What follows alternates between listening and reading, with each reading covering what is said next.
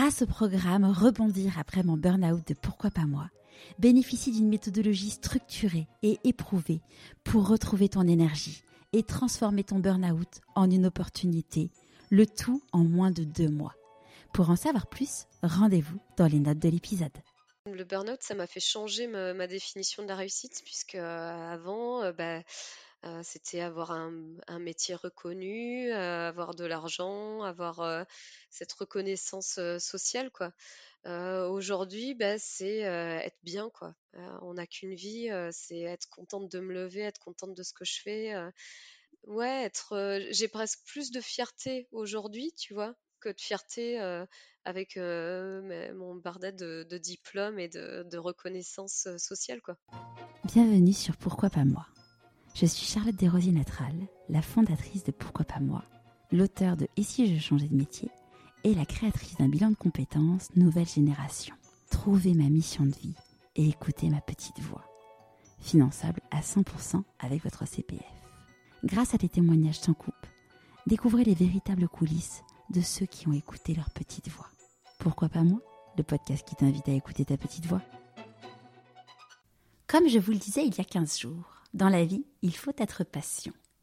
En effet, aujourd'hui, j'ai le plaisir de vous présenter une nouvelle femme exceptionnelle que je devais interviewer en mars 2020. Mais finalement, la bonne nouvelle, c'est qu'il s'est passé tellement de choses depuis qu'elle a de nouvelles choses à nous raconter. Un grand merci à Margot, grâce à qui j'ai découvert les Burnett et Anne-Sophie. Après une brillante carrière dans le notariat, le corps d'Anne-Sophie lui a dit stop. Après un an de convalescence suite à son burn-out, elle a décidé d'aider toutes les femmes qui traversent cette épreuve.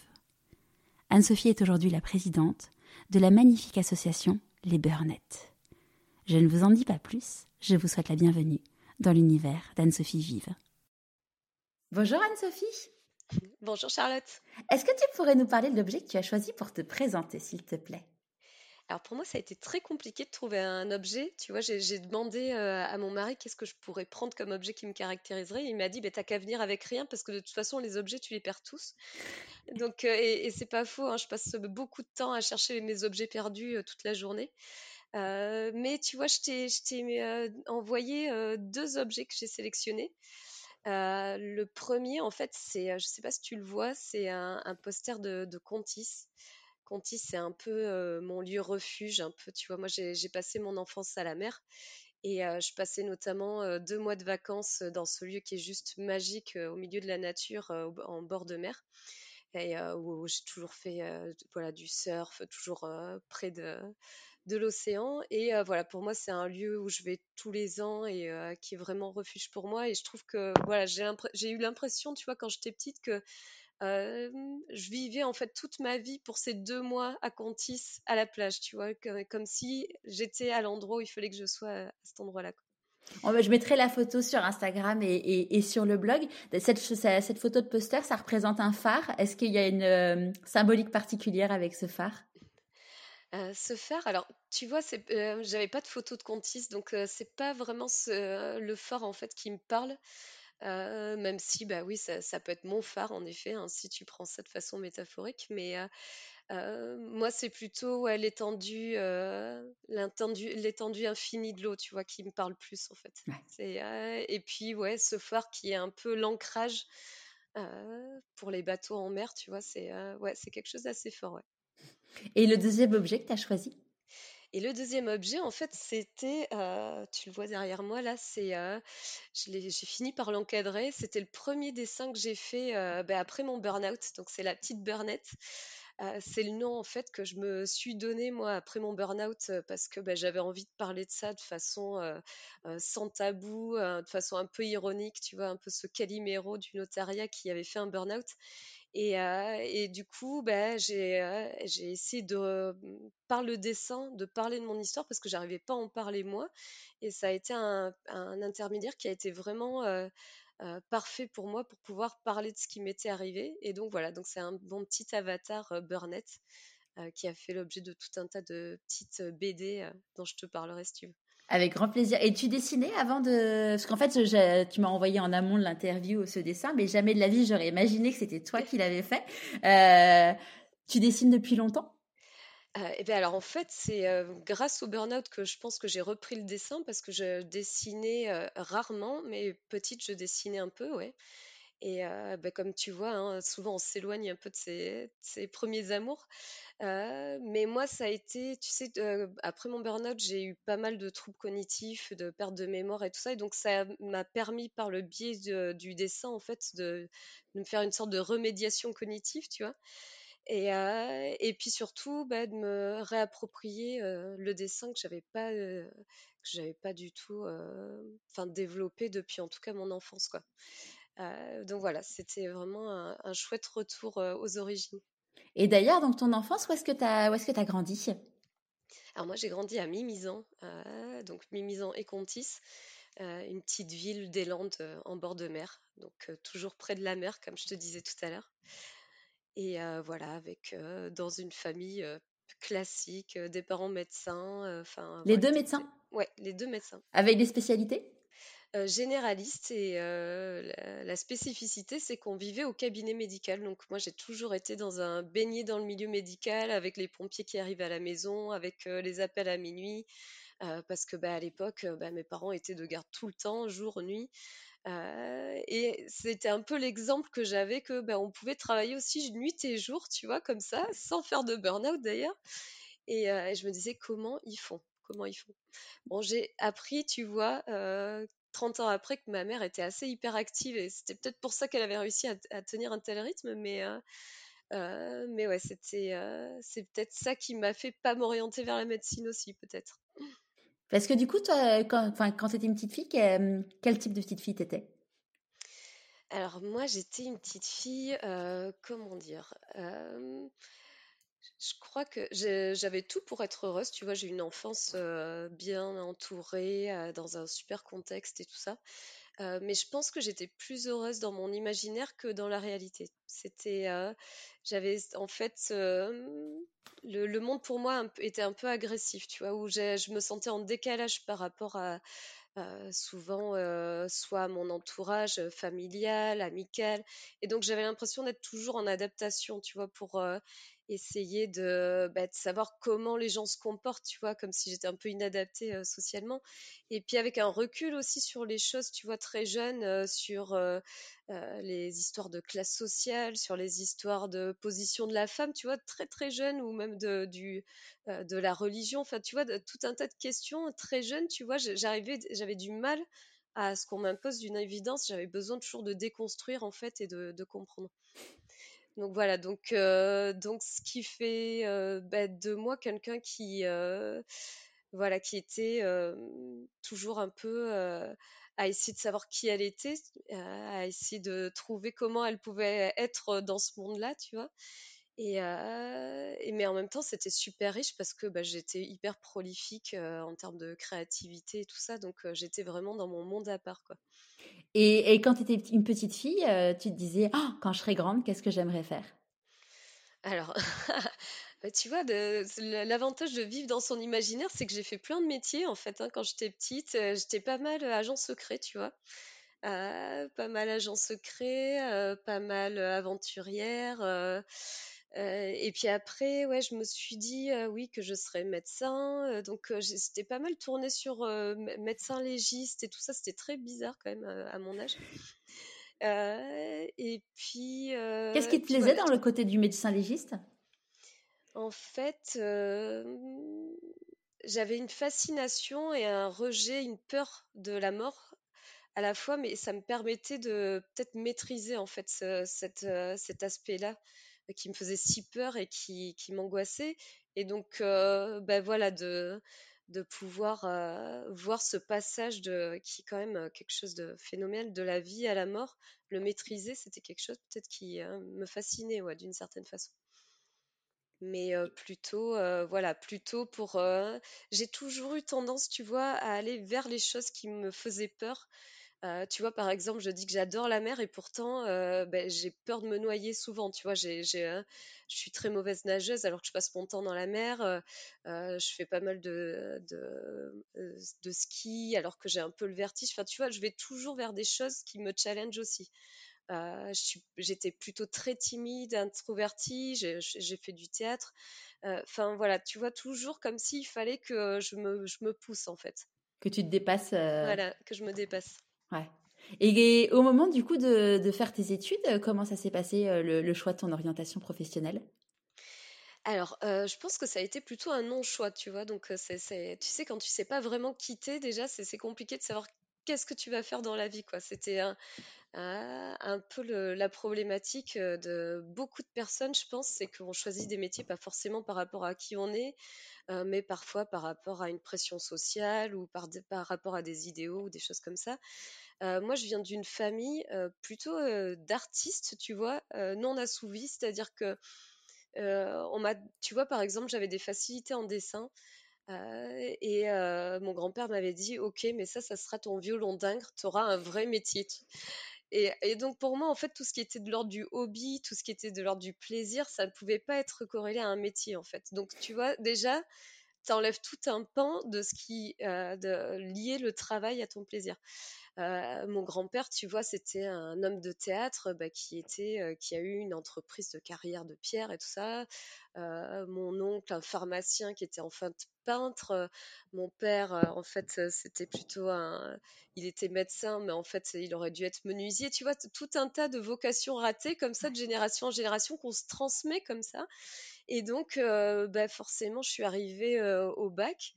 Euh, avec vraiment zéro idée de ce que je pouvais faire parce que le problème c'est que j'aimais tout en fait. Et ça c'est compliqué quand tu aimes tout et que tu peux pas réduire ta vie à une spécialité en fait. Euh, euh, la vie est trop riche pour te dire non je vais faire plus que ça toute ma vie toujours la même chose quoi. Donc je refusais un peu ça. Moi j'aurais pu être je pense faire des études toute ma vie tu vois dans des filières différentes. Ça aurait été génial ça pour moi d'apprendre tout le temps quoi et, donc ça a été très dur pour moi de faire un choix. Donc en fait, je pense que j'ai fait un non-choix, c'est-à-dire que dans ma famille, on était soit dans le médical, soit dans le droit. Et, donc bah, j'ai commencé par m'inscrire en médecine. je pense que j'ai fait ma crise d'ado à ce moment-là, donc j'ai passé deux mois de fête.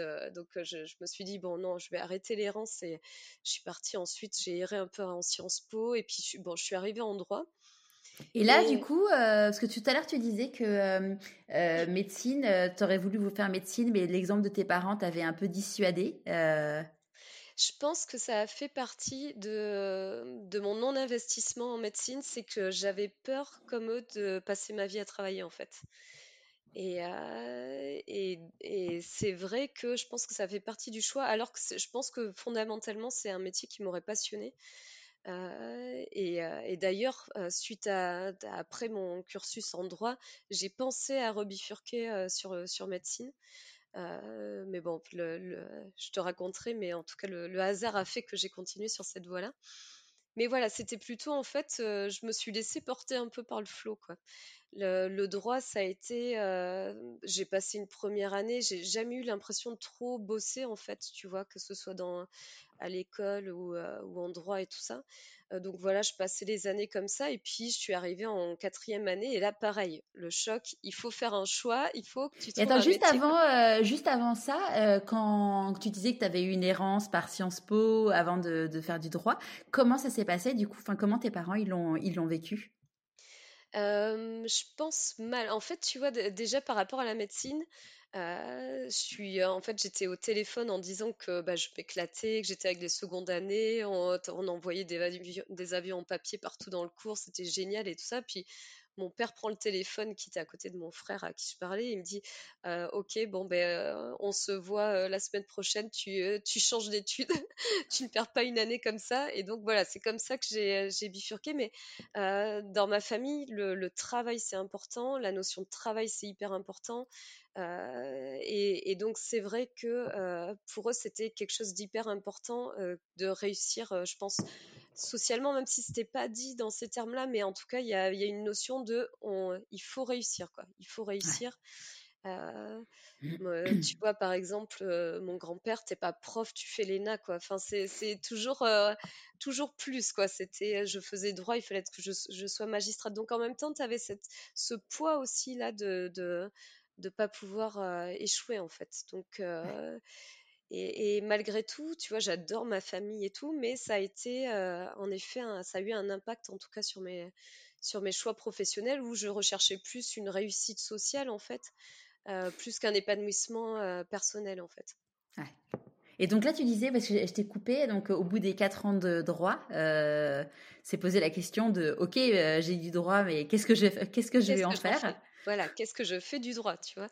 Et donc, bah, je me suis dit, bon, bah, je vais faire un stage. Donc, je suis allée voir une magistrate, une avocate, un, notaire. tu vois, vraiment, j'avais vraiment pas fait de recherche parce qu'en droit, ça peut être beaucoup plus vaste que ça. Mais tu vois, c'était les métiers que je connaissais, moi, sans recherche. Donc, c'est vers ça que je suis allée.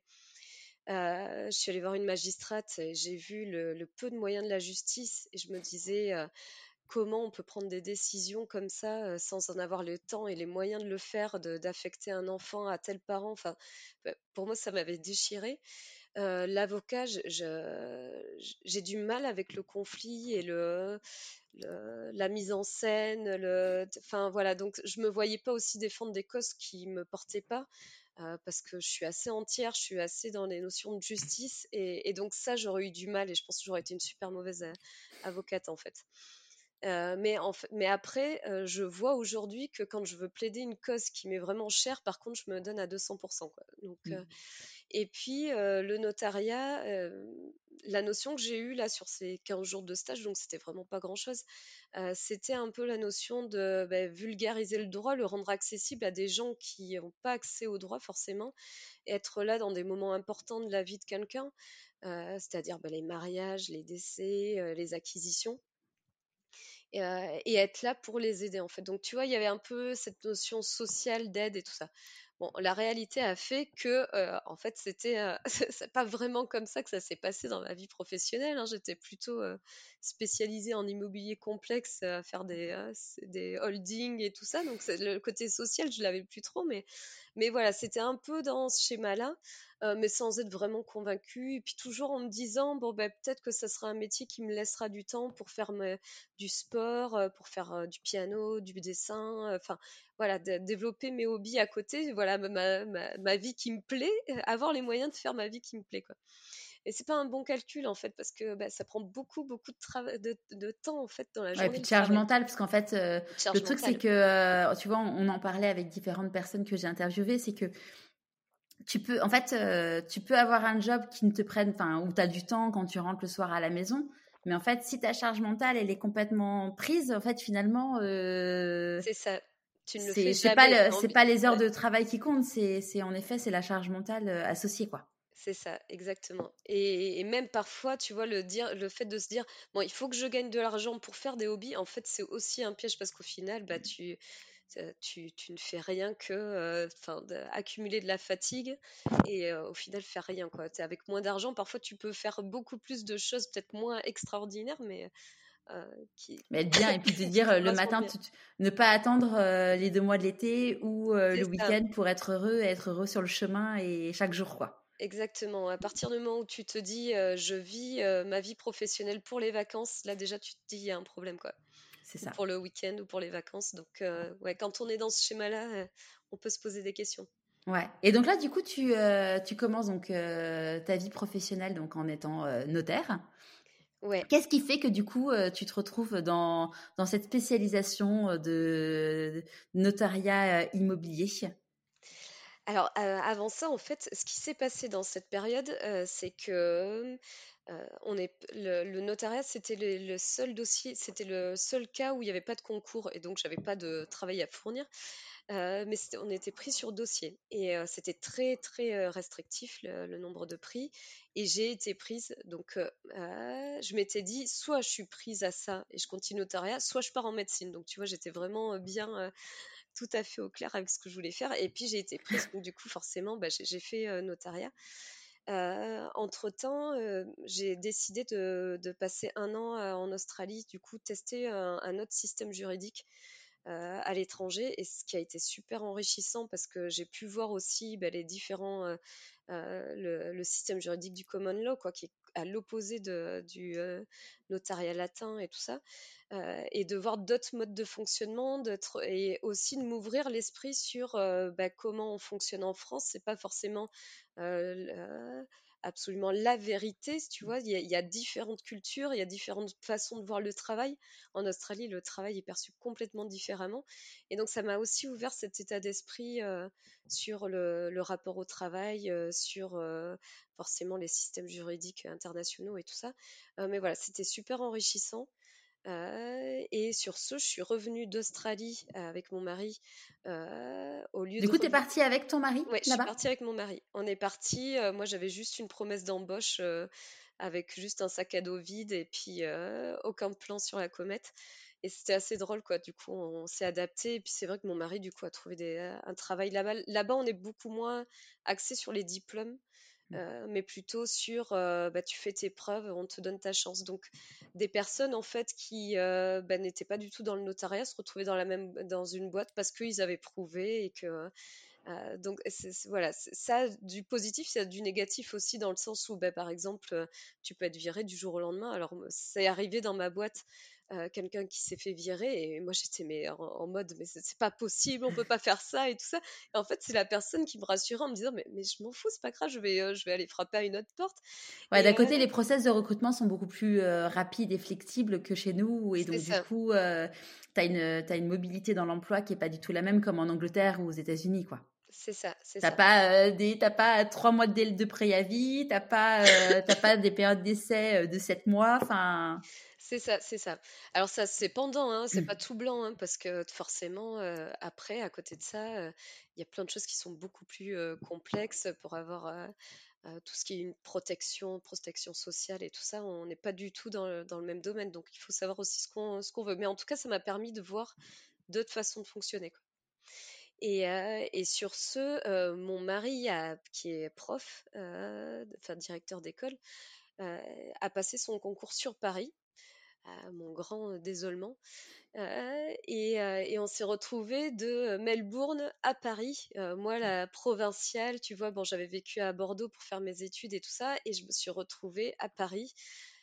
complètement déphasée. J'avais jamais, j'avais fait toute mon orientation aussi pour me dire que je pouvais travailler partout sauf en ville et encore moins à Paris. Et pour moi, ça a été extrêmement compliqué ouais, de, vivre à Paris. J'ai vécu ben, mmh, comment dire de la violence verbale, de, même du, harcèlement, du sexisme. je me suis vraiment rendu compte ce que c'était d'être femme en ville, en fait. avec le fait de bah, tout d'un coup, il fallait que j'arrête de me mettre en jupe, il fallait que, fallait que je baisse les yeux quand on me traitait de salope et, et, je connaissais pas du tout ça, tu vois. Moi, j'arrivais au début, j'étais, je voyais quelqu'un dans la rue, je lui disais bonjour. Bon, bah, c'était sûr qu'après, je me faisais suivre pendant 3 km par un fou, quoi. Donc, tu vois, il a fallu que je réapprenne à vivre et que je me mette dans une bulle et j'étais pas du tout prête à ça, quoi. Pas du tout prête à ça. Et là, on a été vraiment en mode métro, boulot, dodo, quoi. C'était, alors là, j'en étais loin d'avoir des hobbies à côté. et ouais, je, je, me suis donnée à fond. Euh, dans le boulot, quoi. C'était euh, très exigeant. Et puis j'étais dans une, euh, une, étude assez importante où ben, c'était vraiment sur l'immobilier. Ça, m'intéressait, en hein, toute façon, dans le sens où j'adore apprendre. J'ai appris plein de choses et tout ça. Et donc, ben, voilà, c'était assez drôle, en tout cas, de me dire que j'étais venue là dans l'idée voilà d'être là dans un aspect social ou et qu'en fait non bah j'étais plutôt on me parlait comment je vais éviter de payer de l'ISF ou tu vois à l'époque enfin voilà j'étais plutôt dans ces problématiques là qui n'étaient pas du tout celles pour lesquelles j'avais fait ce métier ouais et à partir de quand du coup tu as commencé à te rendre compte que tu commençais à tirer sur la corde et, que tu n'allais pas dans la bonne direction par rapport à qui tu es? Je pense que bah, dans le notariat, j'ai toujours su que j'allais pas dans la bonne direction et, j'ai quand même continué. C'est quand même ça qui était fou. J'aurais fait vraiment un bilan de compétences avant. Je voyais que j'avais pas les, les appétences, les, les, les savoir-être. Tu vois, il faut être hyper rigoureux, il faut être hyper organisé. Moi, tu vois, je suis beaucoup plus créative et tout ça. Donc déjà, quelqu'un de sensé aurait pu me dire, non mais Anne-Sophie, ça va pas du tout aller ça.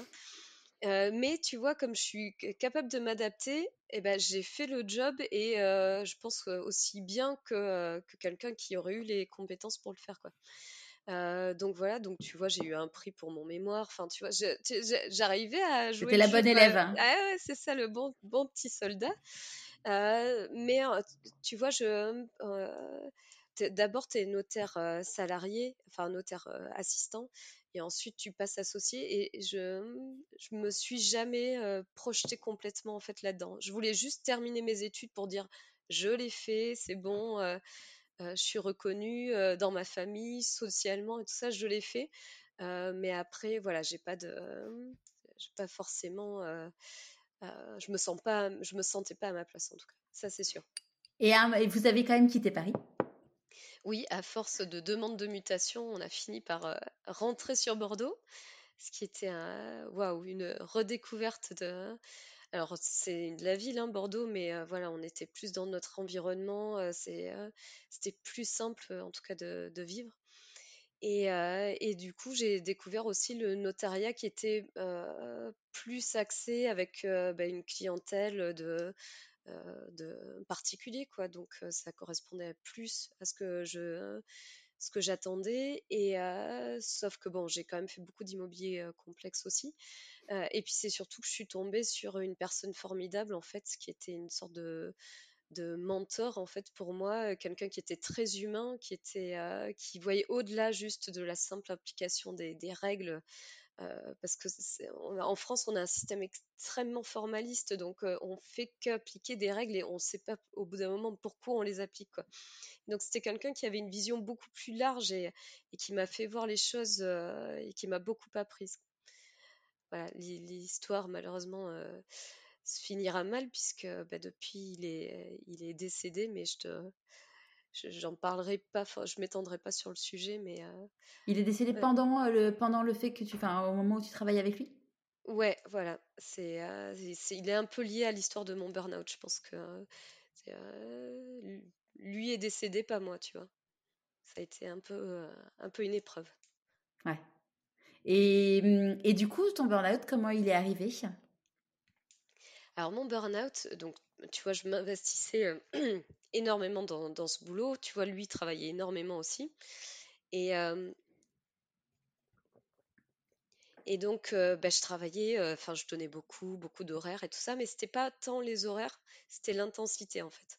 C'était, tu vois, ça pouvait être, pardon, je vais tousser. ça pouvait être le matin, comme il était désorganisé aussi. attends, je suis désolée. Il faut que je tousse.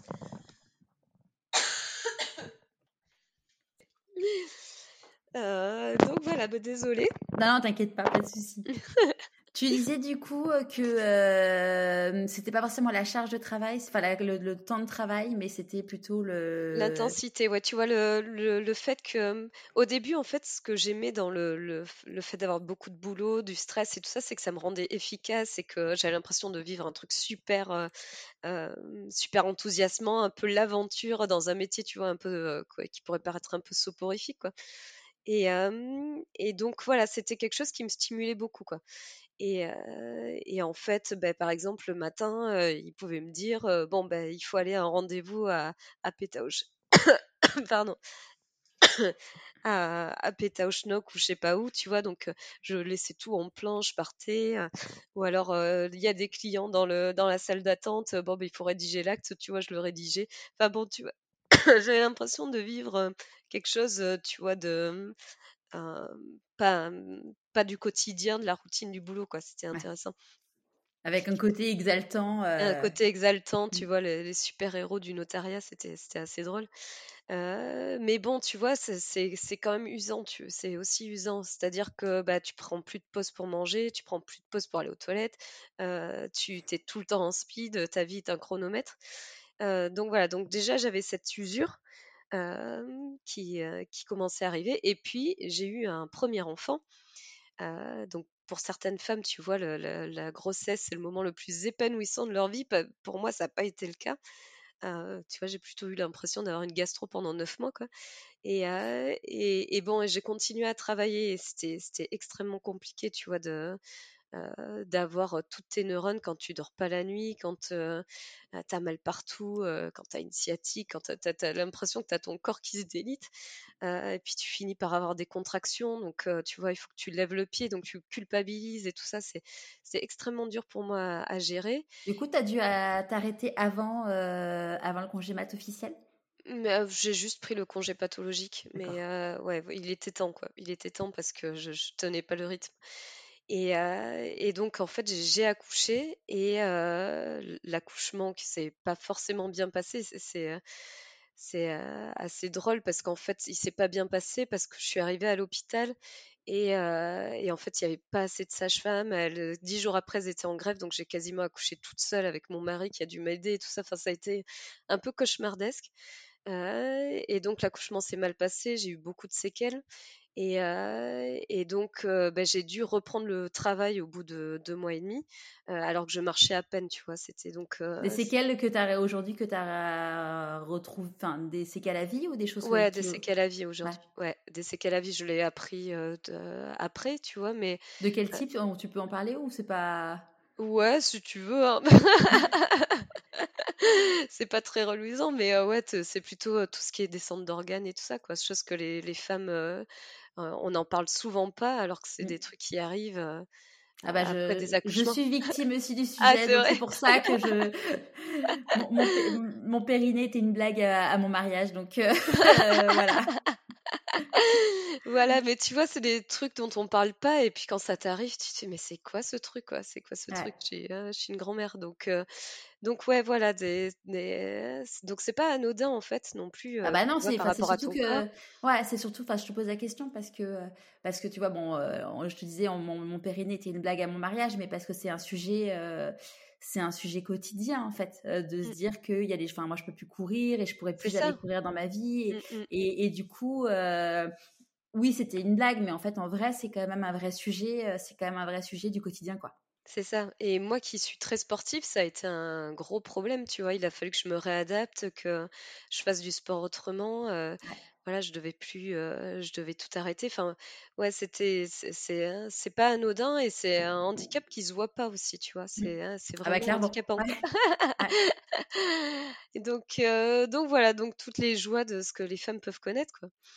Et, et, donc sur ce, j'ai repris le travail et euh... deux mois et demi, donc en mode, ton corps n'a pas eu le temps de. Voilà, ton corps, il n'a pas eu le temps de se remettre. on te demande de, tu vois, tu reviens bah, parce que le problème, c'est que le congé maternité, t'es pas arrêté assez longtemps pour qu'on te remplace, mais par contre, t'es arrêté trop longtemps parce que quand tu arrives, t'as tout le monde qui a envie de te, de, de te refiler tous tes vieux dossiers tout pourris que tu leur as laissés pendant trois mois. Et donc, tu te retrouves avec une montagne et toi, tu as, deux neurones en place parce que tu dors pas, ton enfant, il dort pas. Et, et tu te retrouves face à une montagne et tu te dis, non, mais je vais jamais y arriver, quoi, c'est pas possible. Et puis tu te dis, et à chaque fois, j'ai eu l'impression, à chaque fois que j'ai eu deux grossesses, que bah, il fallait que je refasse ma place, tu vois, parce que quand tu es notaire assistant, l'objectif c'est d'être notaire associé. Alors déjà pour une femme dans le notariat c'est plus compliqué, même si ça se féminise beaucoup. Euh, mais d'habitude, voilà, les femmes souvent restent salariées et les hommes associés. Euh, et donc à chaque fois, tu vois, j'avais l'impression qu'il fallait que je refasse mes preuves, prouver que c'était pas parce que j'avais eu un enfant que bah, euh, que bah, j'étais bonne à mettre au placard, mais en même temps, tu vois, je savais que physiquement je tenais plus forcément la route, donc je, me donnais dix fois plus pour essayer de prouver, pour compenser, que, pour compenser en fait mes, mes difficultés physiques, quoi. Ils ont combien de temps d'écart tes enfants? Ils ont deux ans et demi deux ans et demi. Et, et donc j'ai eu mon premier fils, donc j'ai j'ai eu vraiment, bon voilà, je me suis remis en route et tout ça, ça a été compliqué, mais tu vois, j'ai réussi à, à, faire face. Et puis, quand j'ai eu ma fille, je me suis dit, on, va la faire là comme ça, je vais pouvoir me reposer en congé maternité. Bon, tu vois, déjà, je, je raisonnais plus normalement. Quoi. et donc, on a eu ma fille, pareil, deuxième grossesse, aussi galère, voire pire à la fin, je finissais, j'avais une sciatique, je, finissais en béquille pour aller ah travailler. C'était une catastrophe. et puis, et pareil, le retour, là, j'ai senti que ma fille, par contre, dormait pas et tout parce qu'elle avait des problèmes de reflux, donc je dormais absolument pas. Alors pour moi, je suis une grosse dormeuse, c'était hyper important de dormir, quoi. Et, en fait, je suis revenue, j'ai senti le truc, j'ai dit, bah écoutez, voilà, il faut absolument que je revienne, que je baisse ma charge de travail parce que je vais pas y arriver, j'ai des séquelles physiques, je dois aller chez le médecin tous les quatre matins, ma fille aussi, je vais pas y arriver, j'ai besoin d'être à 80%. Et, donc, sur le moment, ils me disent, bah écoutez, enfin voilà, pas de souci Anne-Sophie, si vous voulez, vous, mettez sur quatre jours, on fait pas de réduction de, salaire parce que je sais que vous allez compenser tout ça. Et, c'est là où j'ai commis l'erreur d'accepter de faire 100% sur quatre jours en fait. parce qu'en fait, qu'est-ce qui se passe dans ce cas-là? Ben, C'est que tu fais quatre jours juste, mais c'est l'enfer. Euh, tu fais plus de pause du tout, tu, es, tu, vas hyper vite, sauf qu'en plus, tu as des enfants, donc il faut que tu arrives à caler ça jusqu'à 18h30, donc ta vie est un enfer pendant 8 heures. Euh, tu commences le matin, c'est le chronomètre qui démarre. vite, on s'habille, vite, on est à la bourre, vite, faut se garer, faut aller là. Je suis, je, m'excuse, je suis à la bourre. Enfin bon, tu vois, c'est un, vrai, c'est un vrai enfer de, de, de, suivre la montre, quoi donc tu es à la bourre tout le temps, tu t'excuses tout le temps, tu fais mal tout, tu vois, à la fois ton boulot, tes enfants, enfin bon, c'est un vrai bazar. es en culpabilité partout. En culpabilité partout parce que tu essayes de tout faire mais tu fais tout mal. Mmh. et puis en plus, plus tu t'uses et plus tu fais mal en plus. Donc c'est vraiment un, cercle infernal. Et, et, puis en fait, le mercredi, eh ben, tu te dis, bon, bah, c'est bon, as mercredi, tu te reposes. Quoi. Donc, du coup, tu avais pris ton mercredi? Ouais, j'avais pris le mercredi le mercredi, bah, du coup, pour profiter des enfants, machin. et donc, du coup, bah, c'est le, désavantage, c'est que non seulement tu passes pour le flemmard et celui qui a un, profit par rapport aux autres au sein de la boîte, tu vois, tu te la coules douce, donc tu devrais pas te plaindre. mais à la maison, tu es considéré comme femme au foyer. Donc, tu vois, ça veut dire que tu dois gérer les sept jours de linge, de vaisselle, de, de, tâches ménagères, de gestion des enfants sur une journée parce que bah, tu travailles pas le mercredi. quoi. Bon, je me plains pas, Vincent non plus, du coup, travaille pas le mercredi, mais, mais tu vois, c'était, j'avais l'impression d'être prise à mon propre piège, quoi, tu vois? Ouais, et puis avec cette, ce, ce, ce, côté charge mentale qu'on est très forte pour se rajouter en tant que femme. parce que parfois, en fait, c'est pas forcément ce que les autres attendent de nous, mais c'est ce qu'on nous, mmh. on, imagine qu'on attend de nous, et donc du coup, on se dit, ah, machin, mais en fait, personne n'attend ça de nous, mais on, on se le rajoute nous-mêmes, quoi. Ouais et puis, moi j'avais l'impression de passer à côté de mes enfants. À un moment donné, je bossais tellement que, tu vois, j'avais envie de me réapproprier, cette place de mère, tu vois? J'avais, donc j'avais envie de ça donc mais ce qu'il y a, c'est que c'est hyper, complexe de d'arriver à gérer une carrière professionnelle, à des moments, charnières d'une, d'une carrière d'une femme, c'est-à-dire, bah, vers la trentaine, quarantaine où, bah, c'est là souvent que les écarts de euh, d'inégalité professionnelle se creuse quoi quand euh, bah, les femmes sont souvent obligées de faire un choix entre bah, je me lance à fond dans ma carrière professionnelle ou alors je m'accorde du temps pour mes enfants quoi. Mmh. Et quand on essaye de faire les deux, bah, malheureusement moi j'ai pu témoigner que j'ai explosé en vol quoi. Et euh, donc voilà, donc j'ai demandé à avoir une secrétaire, je l'ai eu, puis on me l'a retirée. J'ai eu une collègue qui est partie. Pourquoi on te l'a retirée? Parce qu'il y avait des conflits entre associés, qu'il y avait des jalousies. Enfin bon, voilà, c'était un peu compliqué au sein de, de l'étude.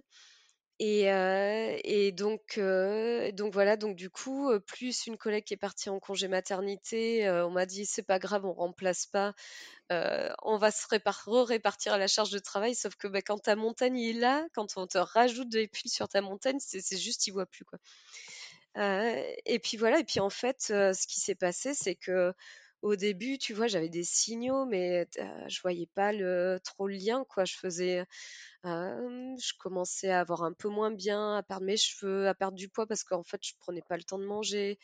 Je commençais à attraper tout ce qui passait, tu vois, tous les rhumes, je pouvais les avoir. Ou, mais plein de choses en fait complètement anodines que je soignais séparément en fait et jamais le médecin a fait le lien non plus d'ailleurs avec un état d'épuisement quoi c'était vraiment enfin voilà j'étais un vrai trou pour la sécu avec vraiment des petites des petits soucis physiques que j'avais un peu à droite à gauche et puis et puis surtout je commençais à dormir mal Et puis je me sentais, dès que je me levais le matin, je me sentais déjà fatiguée, quoi. Ou alors mes vacances, bah, elles servaient juste à me resquinquer pour être en forme pour aller travailler, mais au bout de deux, trois jours, je sentais que déjà le, les bienfaits des vacances étaient partis. Donc voilà, donc ce cercle infernal qui, qui fait que bah, petit à petit, j'ai commencé à prendre des vitamines pour tenir la journée, du café, des somnifères pour dormir. tu vois, essayer d'aller contre la machine qui était en train de faiblir. Et puis, je, je commençais à me tromper dans le boulot, donc je me mettais en échec, donc je perdais confiance en moi. du coup, tu, tu te recentres sur toi-même, tu deviens, un jour tu pleures, un jour tu, tu ris, donc tu deviens le, chat noir de la boîte parce que tu étais juste ingérable. Et, tout ça, voilà. Et pourtant, je voyais qu'il y avait le truc qui allait pas. petit à petit, j'avais des trucs de plus en plus graves aussi et je voyais pas comment m'en sortir parce que j'avais cette pression de c'est moi qui ramène le plus d'argent à la maison, faut que je peux pas me permettre d'arrêter de bosser, je peux pas me permettre de pas m'occuper de mes enfants, c'est mes enfants, je peux pas me permettre de pas m'occuper de mon mari, je peux pas me permettre, tu vois, de de mettre stop quoi, de, faire un stop. Donc j'étais dans un train à 300 km/h là avec tous mes passagers, tous mes dossiers dans les wagons, je voyais le mur qui arrivait, tout le monde qui me criait saute, saute, freine. Et, et, moi, je fonçais dedans, je savais pas où était le frein, quoi, tu vois. J'étais incapable de sauter. Et, et puis voilà, et puis j'ai eu. avais la conscience à cette époque-là que si tu continuais, en effet, enfin, tu savais qu'il n'y avait, pas de frein, mais est-ce que tu avais la conscience de savoir que si tu continuais, tu allais te prendre le mur ou pas? En fait, il y a un moment donné où je me suis dit, où j'ai commencé à avoir des, des douleurs thoraciques assez euh, préoccupante où bah, du coup j'ai j'étais suivie par un cardiologue et tout ça. Chose qu'il faut savoir hein, que ça peut avoir des répercussions euh, cardiovasculaires. Hein. Euh, et, donc à ce moment-là, je me suis dit, je vais mourir de fatigue, mais je vois pas de toute façon comment je peux faire autrement. Et, vraiment, la mort, c'était presque c'était pas quelque chose que je voulais, c'était quelque chose juste qui m'aurait reposé, tu vois, l'aspect magique de on va enfin me foutre la paix, je vais enfin pouvoir dormir. Et ouais, et à ce moment-là, tu vois, c'est facile de tourner le volant, c'est facile de se dire. moi, j'étais plutôt dans la notion de, ouais, je pense que je vais avoir un arrêt cardiaque, mais je vais pas, je, je peux pas aller contre quoi. Tu vois, c'était, c'était un peu, j'étais dans une résignation quoi. Ouais, une résignation et et te dire, mais enfin, mmh. après, je me disais, mais comment j'ai pu réfléchir comme ça? C'est que vraiment, j'avais plus les, je voyais plus à 360 degrés. Il suffisait de dire, bon, ben stop, j'arrête, je démissionne. Non, non, non, tu vois pas, tu es plus capable d'opérer le moindre changement, quoi. Tout changement devient une montagne. C'est juste impossible.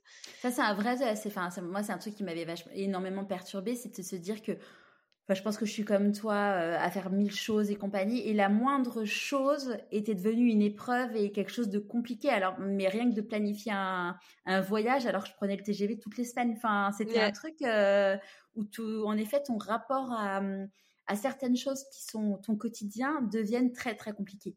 Exactement.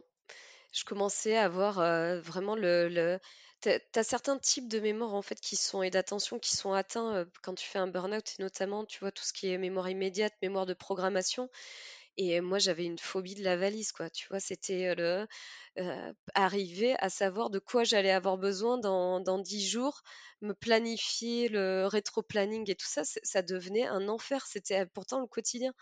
Et donc, ça, ça me crée des anxiétés énormes. Quoi. Et encore aujourd'hui, j'ai beaucoup de mal. C'est des choses qui sont restées après mon burn-out il y, a des choses, euh, je crois qu'on s'en sort jamais vraiment. Euh, exactement, ouais. Peut-être la, mémoire du corps reste, quoi. Mais, euh, Et du coup, à partir de quand bah, tu t'es dit stop, quoi? Je me le suis pas dit en fait, hein, c'est mon corps qui me l'a dit, hein, comme mmh. beaucoup. Hein. Heureusement qu'il était là parce que tu vois, pourtant il m'avait envoyé plein de signaux. Hein. J'étais quand même, j'avais l'impression que mon corps se délitait et en fait, c'est le jour où j'apprends justement cette fameuse descente d'organes majeure, tu vois, grade 3, enfin le, pire des scénarios possibles, eh ça a été la goutte de trop. Tu vois, le, le problème de trop, plus ton mari qui te dit si t'arrêtes pas comme ça, enfin si t'arrêtes pas, je te mets un ultimatum et tout ça. Donc tu te dis bah là c'est bon, là j'ai tout perdu, je vais me retrouver toute seule. j'ai une descente d'organes, mon mari va me quitter, tout va bien quoi. Tout va bien, génial, trop bien. mais bon, ça c'était un peu avant. Et donc le jour où ce médecin m'a annoncé ça, où on m'a dit bah, il va falloir avoir une opération, vous aurez plus forcément d'enfants et tout ça. Et là, c'était trop d'informations. Trop d'informations. Mon cerveau a complètement switché. et le lendemain, en fait, tu vois, j'avais, je me souviens, un, rendez-vous important. j'avais mis le réveil et tout. Et puis, en fait, je regarde l'heure, il était 10 heures du matin. Quoi. Je m'étais pas réveillée. Et, là, tu vois, direct, je me dis, qu'est-ce que je vais inventer comme bobard pour justifier encore que je suis à la bourre et tout. J'étais en mode stress. Puis j'ai mis un pied par terre. Et là, mais mon pied, il supportait plus le poids de mon corps. En fait, je me suis affalée par terre. j'ai essayé, tu vois, il y avait tout qui tournait, donc j'ai essayé de m'appuyer contre les murs. Et puis je me suis dit, bon, je me réveiller de ce cauchemar en allant me doucher. Et puis en fait, je passe devant la glace et j'avais les cheveux déjà trempés, quoi. Et je me suis dit, attends, mais je me suis déjà douchée, qu'est-ce qui s'est passé là? et, en fait, je m'étais douchée trois fois, tu vois. Je m'étais douchée trois fois et en fait, j'ai eu une, bonne atteinte de la mémoire immédiate, en fait, à ce moment-là. Et, en fait, il y a que ça qui pouvait me faire arrêter de bosser. C'était mon outil de travail, tu vois, mon, mon mmh. cerveau, quoi, parce que c'était un métier très intellectuel et donc, bah, sans cerveau, bah, je pouvais plus, tu vois, autant sans mon corps, bah, j'y allais en béquille et tout ça, c'était pas grave, mais, ça, bah, c'était le, truc qui m'empêchait de travailler, donc, je suis allée chez le médecin, je lui ai dit, oh non, mais c'est bon, j'ai besoin de deux jours, je vais y retourner. Donc, elle m'a arrêté deux jours, deux jours ou une semaine, je sais plus. Et puis j'ai repris, bah, catastrophe dès que je suis revenue et tout. Et puis je suis tombée sur, sur une remplaçante qui m'a dit Ouais, ben non, mais là, vous avez fait un burn-out en fait. Enfin, vous êtes en train de faire un burn-out. Et alors là, mais ça a été, j'ai l'impression, l'illumination, tu vois. J'ai l'impression qu'enfin, toutes les pièces du pulse se, remettaient et on, mettait un mot en fait sur tout ce que j'avais vécu pendant deux ans où je m'étais creusé ma propre chute, quoi. Euh, et, donc, euh, donc voilà, enfin, je m'étais creusé ma propre chute dans un contexte quand même professionnel qui était complexe. Hein. Il faut comprendre que ce n'est pas juste une faiblesse personnelle, c'est aussi un système qui fait qu'on arrive euh, là-dedans, quoi. Et, et, donc voilà, donc je sais plus ce que je disais. Voilà, tu vois, c'est les problèmes. là, tout à l'heure, tu disais que ton mari t'avait posé un ultimatum. comment ça s'est passé?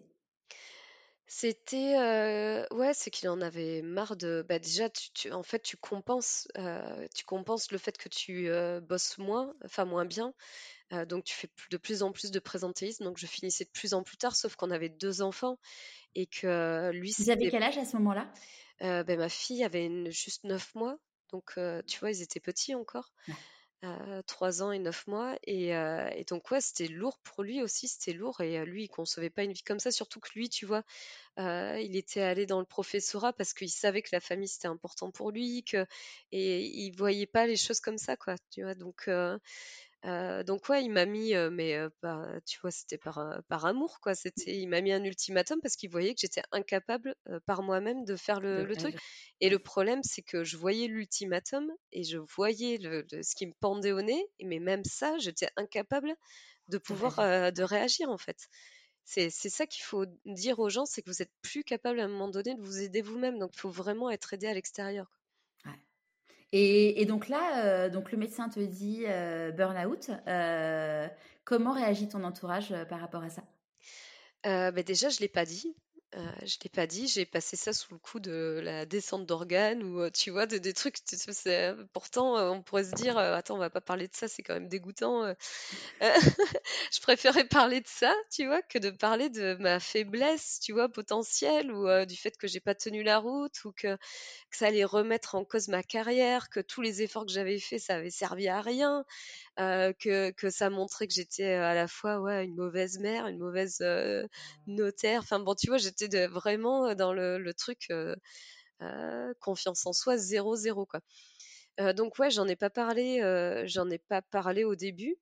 j'ai essayé d'en parler à ma famille, tu vois. J'ai dit par exemple à ma mère, ouais, maman, là, je peux, qui me disait, mais qu'est-ce que tu fais? Pourquoi tu reprends pas le travail et tout? Au bout de deux mois, ça va aller là et tout. J'ai dit, mais maman, en fait, j'ai des problèmes de mémoire, j'ai je, je, des post-it partout, je perds tout, je j'arrive plus, tu vois. Je, je... elle me dit, oui, mais la mémoire, ça se travaille, c'est parce que t'as pas bossé depuis longtemps, tu vois. Donc, tu vois, et donc dans un et ta mère qui était, ta mère qui, médecin, qui médecin, quoi. ouais, c'est ça, qui est médecin. Bon, et tu vois, c'est à cette époque-là que déjà que je me suis rendu compte qu'elle elle fonctionnait différemment et qu'en fait, elle était hyper active et que, tu vois, elle comprenait pas qu'on puisse faiblir comme ça. Euh, et puis voilà, dans ma famille, on n'est pas du genre à se plaindre. Il faut, enfin voilà, on avance, on s'écoute pas. Et, euh, et, cette notion de pas s'écouter, je l'ai appliquée jusqu'au paroxysme. Quoi, je me suis vraiment pas écoutée.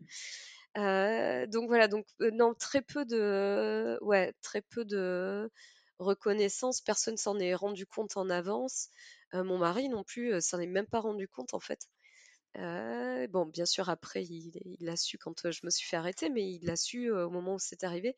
Et puis, je l'ai caché. Donc, ouais, je disais pas trop que j'allais pas bosser ou à ceux qui me voyaient pas dans le contexte professionnel. Ceux qui me... Dans le contexte professionnel, je parlais de problèmes organiques et tout ça. donc, ouais, je l'ai caché, quoi. Je l'ai caché, j'en avais honte. Pourquoi t'en avais honte? J'en avais honte parce que c'était une sorte de ouais d'admettre une faiblesse personnelle et puis de parler de problèmes de santé mentale aussi c'était et puis parce que du jour au lendemain j'étais venue devenue tu vois moi qui réfléchissais beaucoup et tout ça j'étais devenue débile quoi j'étais j'étais vraiment je sucrais les fraises quoi donc j'arrivais pas à avoir une conversation normale et, tu vois, quand tu as un problème physique, comme je te disais, si tu te casses une jambe, ok, bah, si tu marches pas, personne va se moquer de toi. quoi. Mmh. c'est normal, tu es handicapé. Mais quelqu'un qui est devenu complètement neuneux, tu vois, là, franchement, c'est sujet à raillerie. quoi. Et, et, c'est pour ça que, tu vois, au début, ouais, j'en avais, avais honte, quoi. Donc, j'en parlais pas. Et puis, puis après, tu as toutes ces réflexions de ouais, Anne-Sophie, elle s'écoute, hein, elle prend des, vacances aux frais de la Sécu, ça va, tu t'ennuies pas. Enfin, tu vois, tout ce genre de, de, trucs qui, qui sont.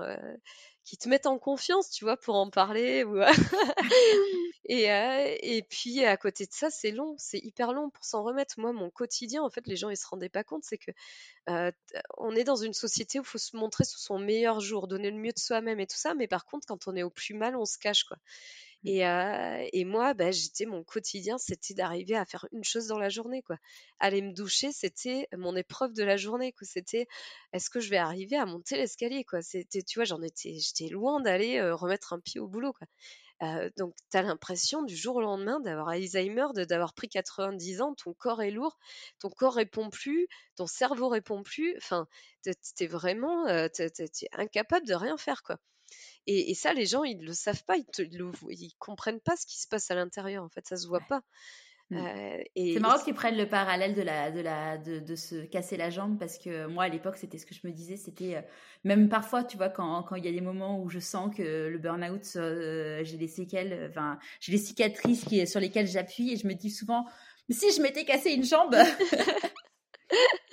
C'est ça, c'est ça, exactement. Et puis, ben voilà, tu soignes un burn-out comme tu soignes, tu soignes une jambe qui est cassée, mais avec le temps, tu vois, mmh. avec, avec du temps. Et du coup, comment tu l'as soigné ton, ton burn-out? Très mal. Très mal. C'est, c'est, d'ailleurs pour ça qu'après, j'en suis arrivée à ce projet-là. C'est que bah, déjà, le, le diagnostic a été très long parce que bah, déjà au début on se demandait, j'ai fait des scanners, tu vois, savoir si j'avais pas fait un AVC, savoir, on m'a mis l'étiquette dépression, on m'a mis sous antidépresseur, sauf que les antidépresseurs me faisaient rien, je me sentais pas du tout dépressive non plus, tu vois, j'avais l'impression qu'on me collait des étiquettes qui correspondaient pas du tout à mon vécu. Moi j'avais juste envie d'être dans une caverne sans bruit, dormir, dormir, dormir. Quoi. Je dormis 12 heures par jour. Et encore, tu vois, le, peu de batterie que j'accumulais, a été déchargée complètement après. Mmh. Donc j'avais juste envie, même presque d'être démédicalisée, tu vois, euh, mais qu'on me foute la paix, qu'on me, qu'on euh, me laisse dormir, quoi donc tu as tout ce temps déjà, tu vois, hyper long de, récupération. En fait, déjà mmh. l'arrêt, l'arrêt c'est extrêmement compliqué parce que toi, tu es dans un déni, tu as juste envie de retourner bosser. Donc ça, c'est hyper compliqué d'admettre ce moment-là. Et souvent, tu t'effondres à ce moment-là aussi parce que tu te dis, bah, ça y est, je suis, je suis foutu, je vais me laisser aller. Et là, tu, tu en effet, c'est un moment difficile quoi, à ce moment-là. Puis après, tu as tout ce moment de récupération physique et cognitif et donc moi, ben, j'étais d'errance, je ne savais même plus voilà, dans quelle case j'étais également. le terme de burn-out, pour moi, ça a été vraiment un révélateur. mais j'aurais aimé que, tu vois, on le, voit avant, ça m'aurait aidé. Et à partir de là, qu'est-ce que je fais avec ça, quoi? Parce qu'il n'y avait pas de reconnaissance ni sociale, ni médicale, ni administrative. C'était quand? C'était en quelle année? C'est en 2017. 2017. donc, alors aujourd'hui, c'est un peu plus ancré tout ça, mais à l'époque, c'était déjà comme ça. c'est pas classé comme une maladie, tu vois, c'est pas dans le CIM 11. C'est donc en fait, souvent les médecins ne peuvent pas indiquer burn-out pour pas faire le lien de causalité entre la pathologie et le lien de causalité avec le travail. donc on, te fait rentrer dans des cases qui sont elles reconnues notamment par la Sécu, donc on te met dépression. Mais tu le vis hyper mal parce qu'en fait, tu as l'impression que, bah oui, tout était de ta faute, en fait. Tout était lié à une faiblesse intrinsèque et il n'y avait aucune raison organisationnelle et extrinsèque. Sauf qu'en fait, quand j'ai refait le fil de tout, la façon dans laquelle je travaillais comme ça, de, j'avais tous les facteurs de risque psychosociaux qui étaient réunis dans mon boulot en fait. Et, ça, tu vois, bah, j'ai pas, j'ai beaucoup culpabilisé de pas les avoir vus, de pas avoir su mettre le truc. Mais quand tu es en fait avec plein de contraintes financières, sociales, tu peux pas non plus en fait. Donc tu es, piégé. Et donc à partir du moment où tu as été arrêté par le médecin, est-ce que tu y es retourné alors, déjà, déjà, faut savoir que, bah, justement, le, notaire avec qui je travaillais est tombé très malade à ce moment-là. et donc, j'ai dû dépendre de ses associés qui étaient, qui, qui étaient disons, pas du tout de. avec qui j'avais pas du tout d'affinité. D'affinité, voilà, mmh. merci. d'affinité, qui était très dur, qui malmenait d'autres salariés et tout ça. donc déjà, j'avais, j'arrivais même pas à envoyer mes arrêts de travail, tu vois. Donc je n'arrivais pas à aller dans la ville où je travaillais, j'arrivais pas à envoyer mes arrêts de travail ils ont essayé d'utiliser ça, tu vois, pour me licencier en fait, parce que j'avais eu du retard dans l'envoi de mes. Donc heureusement, j'avais des collègues sympas qui m'ont appelé, dépêche-toi, ils vont te licencier et tout ça, envoie-nous ton truc. Donc j'ai dû passer, les déposer, tout ça. Enfin bon, c'était déjà assez conflictuel. Et puis je demandais. Est-ce que tu as combien de temps pour les, les envoyer, les arrêts de travail? Pour la. Ouais, il faut, en fait, il faut que tu l'envoies, je je sais plus ce que c'était, dans les 48 heures, il faut que tu l'envoies à l'employeur, quoi. Et, et, sauf que moi, rien que d'envoyer une lettre timbrée à l'ordre de, de, de, l'étude, pour moi, c'était impossible, quoi. Donc, tu as vraiment à ce moment-là des choix hyper importants. Il faut savoir que c'est un parcours du combattant hein, pour être aidé en matière de burn-out, que ce soit d'un point de vue social, notamment juridique et tout. Euh, donc, tu es dans, dans, un flou pas possible. Chaque interlocuteur que tu vas avoir va te dire un truc différent. Et toi, tu n'as aucune ressource cognitive pour le faire. Donc, tu vois, il y avait tout un tas de constats qui fait que euh, moi, à ce moment-là, j'aurais dû être, euh, je pense, hospitalisée déjà. j'aurais dû être, voilà, être aidée, mise à l'écart parce que, en fait, t'es jamais en arrêt non plus quand tu es une mère parce que bah, tu continues, en fait, tu te lèves, tu les habilles, tu fais à manger, tout ça. En fait, tu jamais au repos total. Et même ça, c'était trop pour moi, quoi. Et, et, donc, ouais, j'aurais eu besoin de quelqu'un qui m'aide administrativement parce que du coup, j'étais démunie face à des employeurs qui ont essayé, tu vois, de me pousser vers la sortie aussi. Donc voilà, donc j'ai voulu faire une rupture conventionnelle on m'a dit oui au départ et puis en fait on m'a fait parler. donc j'ai parlé de mes problèmes de personnel et tout ça et puis en fait ces problèmes personnels que j'ai eu la, maladresse d'évoquer, bah, ils me l'ont ressorti après pour dire ben non c'était pas un burn-out professionnel. Regardez vous avez eu un enfant et c'est ça qui vous a mis qui vous a fait avoir un problème. Donc en plus tu as une sorte de présomption quand tu es une nana que tu as eu un enfant que ben non c'est pas professionnel c'est parce que tu as eu tes problèmes personnels à côté, quoi. Tu vois, donc hyper compliqué à faire reconnaître. Et puis, et donc, bah, ils m'ont menacé en me disant, bah, vous démissionnez ou c'est rien d'autre, quoi. Sauf que si j'avais démissionné, t'avais pas le droit au chômage. pas le droit au chômage et, et j'étais pas remise, mais dans un tel état où tu es incapable, tu vois, rien que de voir leur appel, mais tu es dans un état d'anxiété tellement horrible que j'avais envie que ça cesse, quoi. J'avais envie de démissionner. Puis un jour, je vais pour démissionner parce que je, vivais un enfer. Et là, je coup du sort, la médecine du travail qui m'appelle à ce moment-là devant la porte et tout, fait oui, est-ce que vous pourriez venir me voir et tout?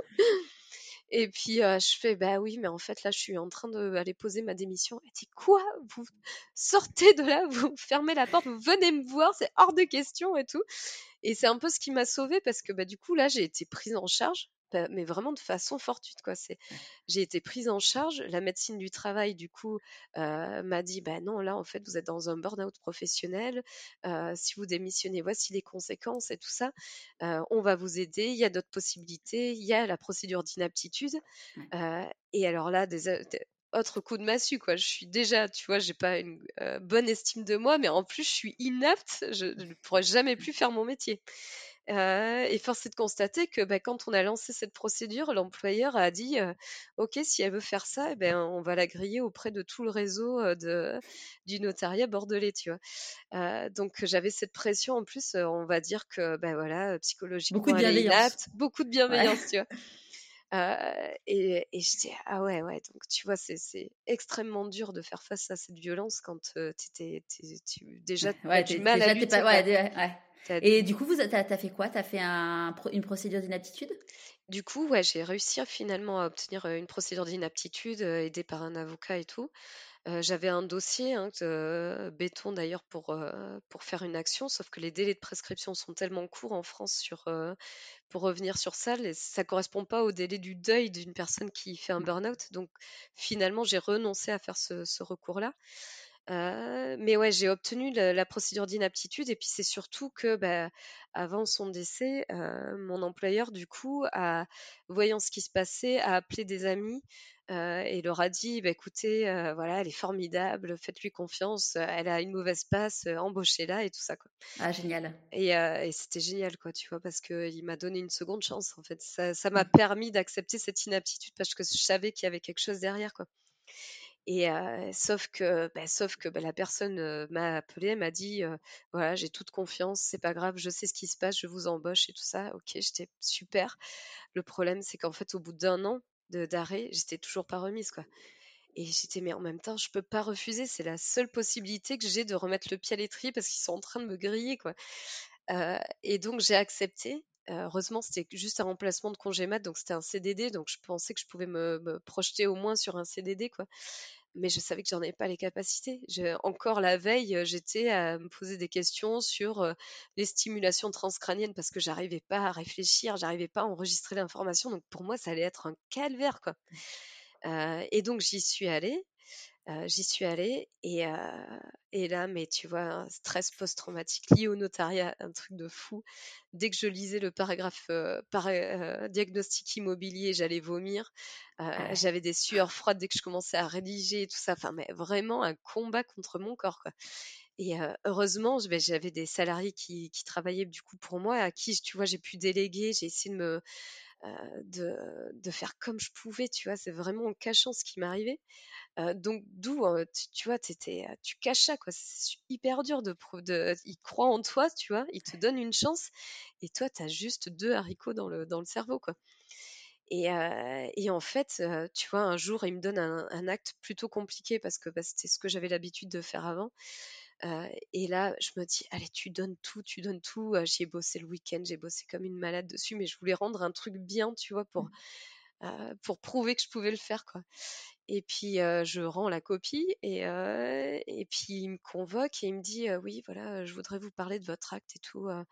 voilà je voulais vous dire que c'était un bijou que enfin tu vois je sais plus ce qui m'a sorti que c'est vraiment je suis contente de vous avoir prise. Enfin tu vois un truc et là il s'est passé un truc. tout d'un coup ça m'a fait complètement switcher et j'ai repris confiance d'un coup et je me suis rendu compte la force du mental. J'ai retrouvé mais peut-être 80% de mes capacités du jour au lendemain.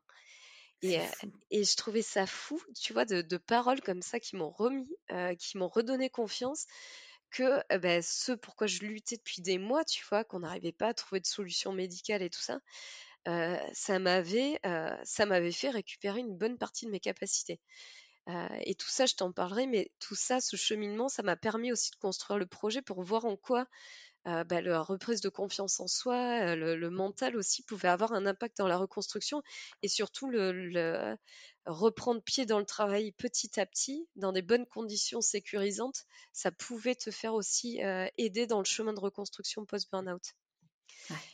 Et, à la fin de ce CDD, donc, bah, il vient me voir en me disant, ben voilà, je vous propose un CDI et tout. Et là, tu vois, ma plus grande fierté, ça a été de dire, eh ben écoutez, je suis ravie. C'était vraiment mon, enfin, c'est vraiment ce qu'il fallait que j'entende. Et je vais dire non, et je suis ravie de vous dire non parce que, eh ben, ça y est, ma vie, maintenant, je vais, c'est plus le notariat. je sais que je pourrais plus le faire, mais je sors par la, grande, porte. Tu vois, je sors pas comme j'étais sortie. Je sors par la grande porte. je sais que je suis pas bonne à rien, que, que voilà, je peux le faire. Et, et mais je lui, je lui ai dit voilà, c'est trop tôt ou trop tard, mais ma vie va changer maintenant. Quoi. je suis passée trop proche de tout perdre. Je, je, veux vraiment redonner du sens à ma vie. Quoi. Et donc du coup, le sens à ta vie, comment tu le, comment tu le définissais à, à cette époque? Eh ben, le problème, c'est quand tu as 35 ans, tu t'es jamais posé la question de qui t'étais, ce que tu aimais dans la vie. c'est difficile de savoir quel est le sens dans ta vie quand tu t'es toujours projeté dans le sens des autres, tu vois, dans, dans le bien-être des autres, et que tu t'es que tu t'es pas mise en avant en fait. C'est extrêmement compliqué de savoir quel est le sens dans ta vie. Donc du coup, surtout quand tu es une touche à tout, en fait, j'ai cherché un métier où ouais, je pouvais toucher à multipotentiel, je sais pas, en tout cas touche à tout, ça c'est sûr. et, donc c'est extrêmement compliqué. Donc ce qui m'a sauvé à ce moment-là, c'est que j'ai fait un bilan de compétences. D'ailleurs que j'avais fait avant, qui était pendant mon arrêt. donc ça, faut le dire. Souvent, on pense que les bilans de compétences, on peut pas les faire pendant les arrêts. Ça, on peut les, avoir pendant les arrêts. Mmh et ce bilan de et puis, euh, on peut faire une petite parenthèse, les bilans de compétences, euh, pour en, proposer un euh, avec un axe un peu différent de, des trucs traditionnels, on peut les faire pendant l'arrêt et on peut faire un bilan de compétences en utilisant son CPF sans en parler à son employeur. En fait, la seule obligation pour employer, en parler à son employeur, c'est le fait de demander à l'employeur de le faire pendant ses heures de travail. Mais sinon, vous pouvez très bien faire un bilan de compétences quand vous voulez dans votre vie professionnelle sans en parler à votre employeur. Et, et souvent d'ailleurs, euh, les personnes le font en secret de leur employeur parce qu'ils se disent ah bah si euh, je dis que je fais un bilan de compétences, ils vont penser que je suis démotivée et, et patiti patata. Et après, euh, après ça dépend aussi de la politique des entreprises, mais il y a des entreprises. En fait, dans le plan de formation global d'une entreprise, le bilan de compétences peut s'y inscrire et donc peut être financé aussi par l'employeur et pas par le CPF, donc son fonds personnel entre guillemets euh, pour la formation. Et euh, il y a beaucoup d'entreprises qui euh, comprennent que aujourd'hui, bah, financer un bilan de compétences pour les pour les équipes, ça fait sens parce qu'en fait, comme ils sont pas bien, autant que les aider à trouver ce qui ce qui font qu'ils sont bien. Exactement. Et donc, je, te rejoins parce que c'était extrêmement puissant pour moi de faire ce bilan de compétences à ce moment-là. Et, c'est marrant parce que ça a commencé comme le début de ton podcast. Qui vous étiez petite Qu'est-ce que vous aimiez faire? Le genre de questions que je ne m'étais jamais posées en fait. Et, c'était fou de voir bah, comment on met tout de côté pour d'autres exigences qui ne relèvent pas de toi. Quoi. Donc voilà, donc j'ai commencé ce bilan de compétences et en parallèle, bah, je reviens sur cette petite Burnette, tu vois, donc je, je sucrais les fraises comme je te disais, et, donc tout ce qui était travail intellectuel, c'est pas possible pour moi. Et j'ai essayé, j'ai essayé tout un tas, tu vois, j'ai vraiment tout testé, quoi, que ce soit de, la kiné, de l'ostéo, de, la réflexologie, enfin, je suis partie dans tous les sens et tout ça. Et en fait, j'ai trouvé dans le dessin Ouais, une façon déjà de revenir aux sources et puis une façon, tu vois, de me réapproprier mon cerveau aussi, dans le sens où moi j'ai toujours conçu le dessin comme la, retranscription, la retranscription de ce que j'avais dans la tête par la main en fait. Et, donc je pense que ça devait faire travailler d'autres zones du cerveau et en tout cas c'était quelque chose que j'avais encore, tu vois, donc c'était quelque chose qui me permettait de, de le travailler autrement, de passer par d'autres chemins. donc j'ai commencé à griffonner quelque chose que j'avais pas fait depuis des années et puis c'est surtout que bah, j'ai commencé à, voilà à, parler, tu vois, de, comme je te disais, moi j'étais beaucoup plus à l'aise dans mon imaginaire, donc de, parler de ce qui m'arrivait à travers ce dessin. D'où l'idée de ce petit avatar que j'ai appelé Burnett de façon rigolote parce que je trouvais vraiment que là j'étais une Burnett, je c'était un peu de l'autodérision. Et, donc, voilà, j'ai mis ce caliméro du, notariat qui, accepte tout sans broncher, qui, est voilà dans un flot de, de charge mentale et qui finit par se brûler les ailes. Donc, tu vois, c'était sous forme de vignettes en fait que je gardais pour moi. Et puis j'ai fini par les montrer et, c'est comme ça que j'ai réussi à parler de mon burn-out en fait, à travers ces dessins qui faisaient sourire, tu vois, parce que c'était en, fait, je voulais vraiment voir un peu le, côté aussi de cette maladie de, société, tu vois, de, voir comment nos sociétés actuelles font qu'on est dans un sur-régime en fait. comment on voit que les, outils numériques aussi vont au-delà de nos capacités physiques et mentales. Tu vois, j'avais envie de parler de tout ça de, façon vraiment rigolote. Et donc, je l'ai montré à mon entourage, à ma famille. Donc, tu vois, ils étaient plutôt intéressés par le dessin, tu vois, mais en même temps, le message passait, quoi. Ils ont commencé à comprendre ça. Euh, par ce biais-là. Et puis je me suis rendu compte que j'avais plein de copines en fait qui avaient vécu les mêmes choses, qu'elles se retrouvaient dans les dessins et tout, et qu'on n'en avait jamais parlé. Je trouvais ça fou, tu vois, on avait toutes vécu des grossesses, des boulots euh, harassants et tout, et on s'était caché ça entre nous, tu vois, on se montrait toujours sous notre meilleur jour quand on allait bien. Maquillé, voilà, épilé, pomponné, euh, moi tout va bien. Ah oui, vraiment. ah ouais, super, tout va bien. J'ai fait ça, ça, ça. Voilà, c'est un peu le, à celle qui montrera la vie fantastique qu'elle peut avoir. Ah non, ben là j'avais voilà, c'est ça. Moi j'avais envie de montrer la vie comme elle est quoi, tu vois, la vie avec ses hauts, ses bas, moi en pyjama, moi tu vois pas maquillée, enfin j'avais envie de prôner l'imperfection aussi parce que ce culte de la perfection, ça nous mène aussi à, des sortes de charges trop importantes quoi. voilà, donc c'était vraiment en tout cas que je suis passée par ce biais-là en tout cas et puis, ben, voilà, ça, j'ai amené des gens par rapport à ce dessin. Et puis en même temps, je fais ce bilan de compétences. Le bilan de compétences me parle de dessin, me parle de médecine aussi, me parle de, ouais, de cette polyvalence, du fait de, de plutôt être quelqu'un qui montrait un projet, alors que moi, je me suis, j'ai, toujours eu peur, tu vois, de l'entrepreneuriat parce que je me disais que j'étais pas capable. Quoi. Et, donc voilà, mmh, j'ai pu voir plusieurs pistes. Et il en est sorti que je voulais faire une maison pluridisciplinaire du burn-out, la maison des burnettes. et donc au bout de deux mois de recherche, et donc ma conseillère, en tout cas en, bilan de compétences, que j'adore, à qui j'envoie hein, des grosses bises parce qu'elle a été vraiment quelqu'un d'important dans ma vie, a mis à la fin, bon, l'objectif est un peu irréaliste, surtout que j'étais encore en phase de reconstruction post-burnout.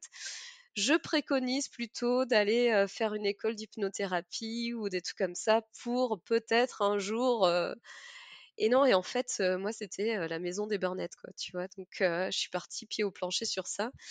une fois que j'avais passé ce nouveau test dans le travail, que je savais que j'étais capable, l'idée vraiment de, j'avais vécu quelque chose, je me suis sentie hyper seule, je trouvais que les dispositifs qui existaient n'étaient vraiment pas adaptés, que le corps médical ne parlait pas de la même façon de ce que je vivais.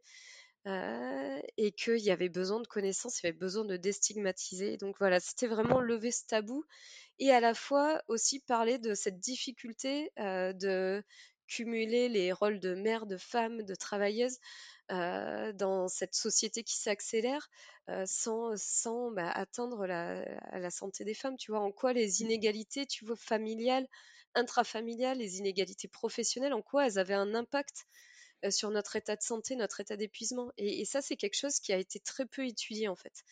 Donc j'étais aussi dans une logique, voilà, scientifique. Je veux qu'on réfléchisse à ce sujet avec des personnes qui travaillent sur ces sujets-là, qu'on réfléchisse ensemble euh, pour euh, analyser ce phénomène-là et comprendre pourquoi les femmes sont plus touchées par le burn-out, euh, par la souffrance psychique liée au travail. Tu vois, on a des données parfois de même de, deux fois plus de femmes concernées. Pourquoi et pourquoi quel est est-ce qu'il y a un aspect genré du burn-out quoi? Mmh. Donc voilà, donc je suis partie dans cette idée de d'abord de, monter une communauté d'entraide sur les réseaux sociaux qui s'appelle donc les Burnettes. Qui a pris rapidement, tu vois, une centaine de personnes. T'as commencé sur Facebook du coup? Ouais, sur Facebook, sur la communauté des Bernettes. J'étais vraiment nulle en réseaux sociaux, tu vois, donc c'était vraiment un truc que je découvrais. Mais ça a permis, voilà, bah, que j'en parle et que d'autres se sentent libres d'en parler. Donc ça. Et, puis surtout, ça permettait de, bah écoute, moi je vis ça, qu'est-ce que vous en pensez? Donc vraiment, ça a créé un réseau d'entraide qui était génial. et puis je me suis dit bon mais j'ai envie de continuer là-dedans. Mais par contre, voilà, j'ai toujours fait que du notariat, je suis hyper spécialisée. Qu'est-ce que je vais faire? J'ai aucune compétence pour monter un tel projet donc je me suis fait accompagner par les, audacieuses, donc la ruche un incubateur de, femmes. ça a été une révélation pour moi parce que bah, j'ai découvert le monde de l'entrepreneuriat. Je me suis dit que vraiment j'étais faite pour ça, tu vois, de, mobiliser des gens, de lutter pour un projet. ça, c'était vraiment quelque chose qui avait un côté créatif, tu vois, le, champ des possibles qui était vraiment exaltant. et puis je me suis retrouvée surtout avec des familles hyper inspirantes. Euh, j'étais pas en adéquation avec le milieu que je côtoyais en fait, où je me sentais en, complètement en décalage dans le notariat. Euh, et là, j'étais avec des, personnes qui m'inspiraient énormément, qui avaient beaucoup de valeurs, qui étaient euh, dans tout le microcosme de l'ESS, qui devient plus un microcosme, mais et donc ça a été génial. J'ai découvert ce que c'était le métier d'entrepreneur. Donc je suis partie comme toi, j'avais zéro business model et en fait, j'ai fait le choix de pas en avoir parce que j'avais trop réfléchi par rapport aux contraintes financières, stabilité sociale et tout ça, et je m'étais plantée. Donc, je voulais d'abord faire un truc qui me plaisait et voir du sens pour voilà, toi, du sens pour moi, et avoir après, oui, j'aimerais en vivre. Donc, je, réfléchirai après à comment je, je vais le comment je vais pouvoir switcher pour que ça puisse être ma vie professionnelle ensuite. Quoi.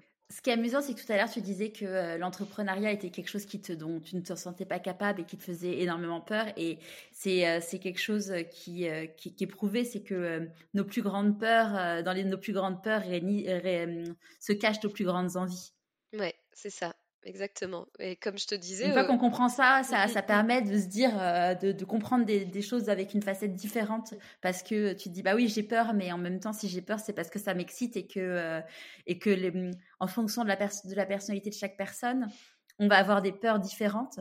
Et du coup, c'est toujours intéressant d'aller creuser sur, euh, sur là où on a peur. Ouais, mais tu vois, tu fais le lien avec ce que je te disais au début par rapport au fait que j'allais toujours euh, challenger mes peurs, tu vois. Donc, euh, je pense que ouais, j'ai, je, suis en train de. C'est un peu par ce biais-là aussi que je me suis retrouvée à être dans quelque chose où j'étais pas confort et qui m'exalte, quoi. Euh, donc, souvent, on parle de la zone de confort, mais finalement, la zone de confort euh, est une zone inconfortable parce, qu'on, parce que la zone d'après, c'est la zone de peur. C'est ça. Et, mais souvent, en fait, quand tu, quand tu réfléchis, quand tu arrives en fin de zone de confort, bah, il y a un moment, tu es, inconfortable et du coup, bah, se dire, bah, est-ce que ça vaut le coup de rester dans une zone où on n'est pas confortable? Ouais, c'est ça. Et, et mm. c'est vrai que beaucoup de personnes aussi se limitent pour des raisons financières, ce qui est totalement euh, compréhensible hein, d'ailleurs, parce qu'on peut, ça, c'est quand même un gros impact financier, mmh. un vrai sujet. mais pour moi, ça a été une libération aussi de m'affranchir de ça en me disant que je gagnerais moins, voire au début je gagnerais rien. Tu vois, en essayant de me débrouiller autrement, en consommant autrement, en se débrouillant avec mon prêt, enfin, pardon, parce que ça m'a ouvert des champs des possibles, quoi. Mmh. Ça, ça, j'avais pas, il fallait pas que j'ai un poste, en tout cas, avec un tel niveau de responsabilité pour avoir ce niveau d'argent. J'étais enfin libre, tu vois, de pouvoir faire ce que je voulais, quoi. Ouais. donc c'est pas donné à tout le monde, et c'est pour ça que quand on est dans des projets comme ça, il faut éviter de démissionner parce que les, droits Pôle Emploi, c'est ce qui m'a sauvé parce que ça m'a accompagné au moins pendant deux ans, le temps que je monte le projet, quoi. Ouais. Et d'avoir des aides et d'être soutenu, donc c'était indispensable. Et donc, du coup, là, tu te lances dans le projet. Donc là, tu es au chômage. Donc, tu as, le chômage. Donc, avec le chômage, on gagne forcément moins que ce qu'on gagnait avant. Mais comme tu disais, tu adaptes, ta vie. Et, j'imagine que tes besoins étaient différents aussi. Et complètement, en fait. Je me suis rendu compte que bah, de profiter plus de la vie, de petits moments et tout ça, j'étais moins frustrée, j'avais moins besoin d'acheter aussi, j'avais pas besoin de partir au fin fond du monde de, deux semaines pour me dire j'ai bien mérité mais mon année pourrie que j'avais passée. Donc en fait, bah, mmh, tu prends conscience de, que tu peux fonctionner autrement, tu peux consommer autrement, tu tu peux, enfin voilà, j'ai en tout cas, j'ai réussi en tout cas à équilibrer le, budget et je me rendais compte que je m'étais mis plein de freins, que je pouvais pas arrêter mon job parce que sinon j'allais faire couler la maison. et, en fait, c'était pas une réalité, quoi. C'était, j'ai pu m'adapter autrement. mais en effet, par contre, une fois les deux ans passés, là, t'as le coup près. là, t'as as beau vouloir faire ce que tu veux, il y a un moment donné, il faut, il faut un minimum quand même pour vivre. Quoi. Et donc, parce que là, donc, du coup, tu lances ta communauté, tu dis que tu as envie de créer une structure. Tu as créé, du coup, une, euh, association, si euh, mes renseignements sont bons. Pourquoi une association et pas une entreprise, du coup? Alors là, pareil, tu vois, je suis arrivée dans un incubateur. On m'a dit, euh, alors même si ils sont beaucoup plus ouverts, mais on m'a parlé de modèle économique, de business model, euh, du fait que, ben, en effet, l'entreprise, ben, tu peux gagner ta vie. Euh, c'est beaucoup plus complexe quand même dans le système associatif. Il hein, faut, quand même en avoir conscience. Et, donc voilà, j'étais partie au début plutôt, ben voilà, je vais faire de la prévention d'entreprise, je vais, je vais monter quelque chose comme ça, de, plutôt sur une partie, une partie société. Mmh. Et après, ma petite voix m'a dit, non mais en fait, écoute-toi, imagine-toi en société, tu vois, où il faut que tu fasses du chiffre, il faut que tu... et écoute-toi, tu es dans un projet associatif où tu es décorrélé de l'argent, où tu vas faire de la recherche scientifique, où tu vas créer des nouveaux dispositifs qui n'existent pas, d'accompagnement des personnes, chose qui manque aujourd'hui, l'accompagnement des personnes en burn-out. Et ça, ça me faisait vibrer, tu vois. Et, et donc, bah, j'ai pris le, parti de bah, mettre le pied dans l'inconnu et de me dire, ok, ça va être beaucoup plus difficile pour s'en sortir en association, mais en tout cas, là aujourd'hui, c'est ce qui correspond à ce que je veux faire. Et, et ben voilà, on va partir comme ça, quoi. Et du coup, là, le fait donc d'être une association fait que, à part comment tu peux être rémunéré quand, quand tu diriges une association? Alors ça, c'est le gros problème. C'est le gros sujet. le gros sujet de l'association, tu vois. C'est-à-dire que tu peux pas à la fois gouverner et gagner de l'argent. Donc, euh, mmh. euh, une association, vraiment, il faut que tu penses gouvernance globale. Donc, c'est aussi quand tu es porteur de projet, faut, faut le savoir que c'est pas ton bébé au final. Euh, que ben voilà, tu peux monter une asso et puis après t'en faire être oui, t'as pas de, t'as pas de, ouais, tu peux être éjecté, t'as pas, par exemple avec une entreprise, tu peux te dire bah demain j'ai construit quelque chose, je le revends. L'asso, tu revends pas une asso, donc mmh. tu revends pas une asso, donc tu as, cette notion là aussi que ça a des avantages l'assaut, mais si tu es vraiment dans la logique entrepreneuriale, ça va pas te correspondre non plus, parce qu'il y a un moment donné, il va falloir lâcher la gouvernance, parce que bah, du coup, tu deviens salarié du coup, tu peux pas faire tout et n'importe quoi. du coup, enfin voilà, c'est pas, tu, tu revendras pas, ça t'appartient pas.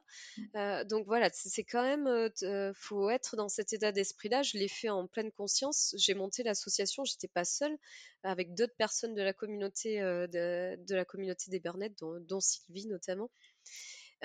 qui, qui donc on a commencé à trois à monter cette, cette communauté enfin cette association. Mmh. et en fait, de cette historique, comme elle venait, cette association, d'une communauté d'entraide, en fait, de façon empirique, c'est devenu un dispositif de père en fait. Tu vois, c'est sans le savoir, on a monté un truc à partir de, d'un système d'entraide qu'il y avait entre personnes qui avaient vécu la même chose. Mmh. Et du coup, bah, c'était, on, s'est dit, on va monter une association qui correspond à nos besoins, qui, qui est au plus près de ce qu'on connaît, qui est au plus près de ce qu'on vit.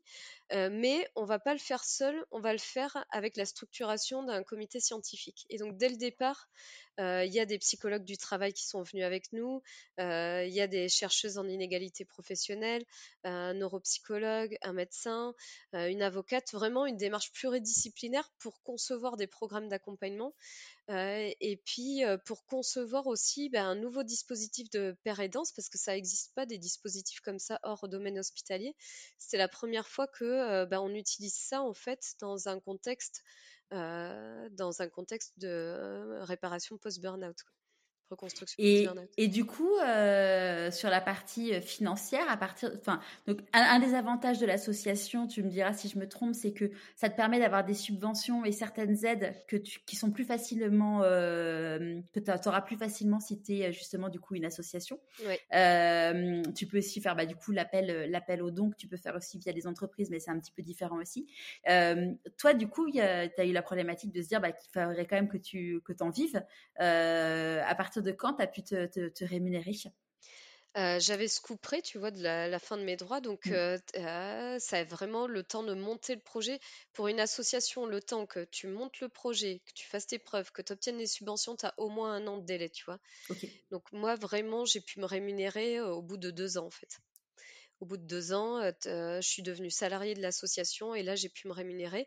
En effet, ben, l'avantage de l'association, c'est que tu peux développer un dispositif innovant tu peux avoir des fonds d'amorçage, des fonds d'innovation, parce que et, des choses que tu vas avoir avec plus de difficultés ou en tout cas pas les mêmes types de fonds quand tu vas être monté en société. Donc, on a accumulé des subventions de collectivités, de la DRDFE.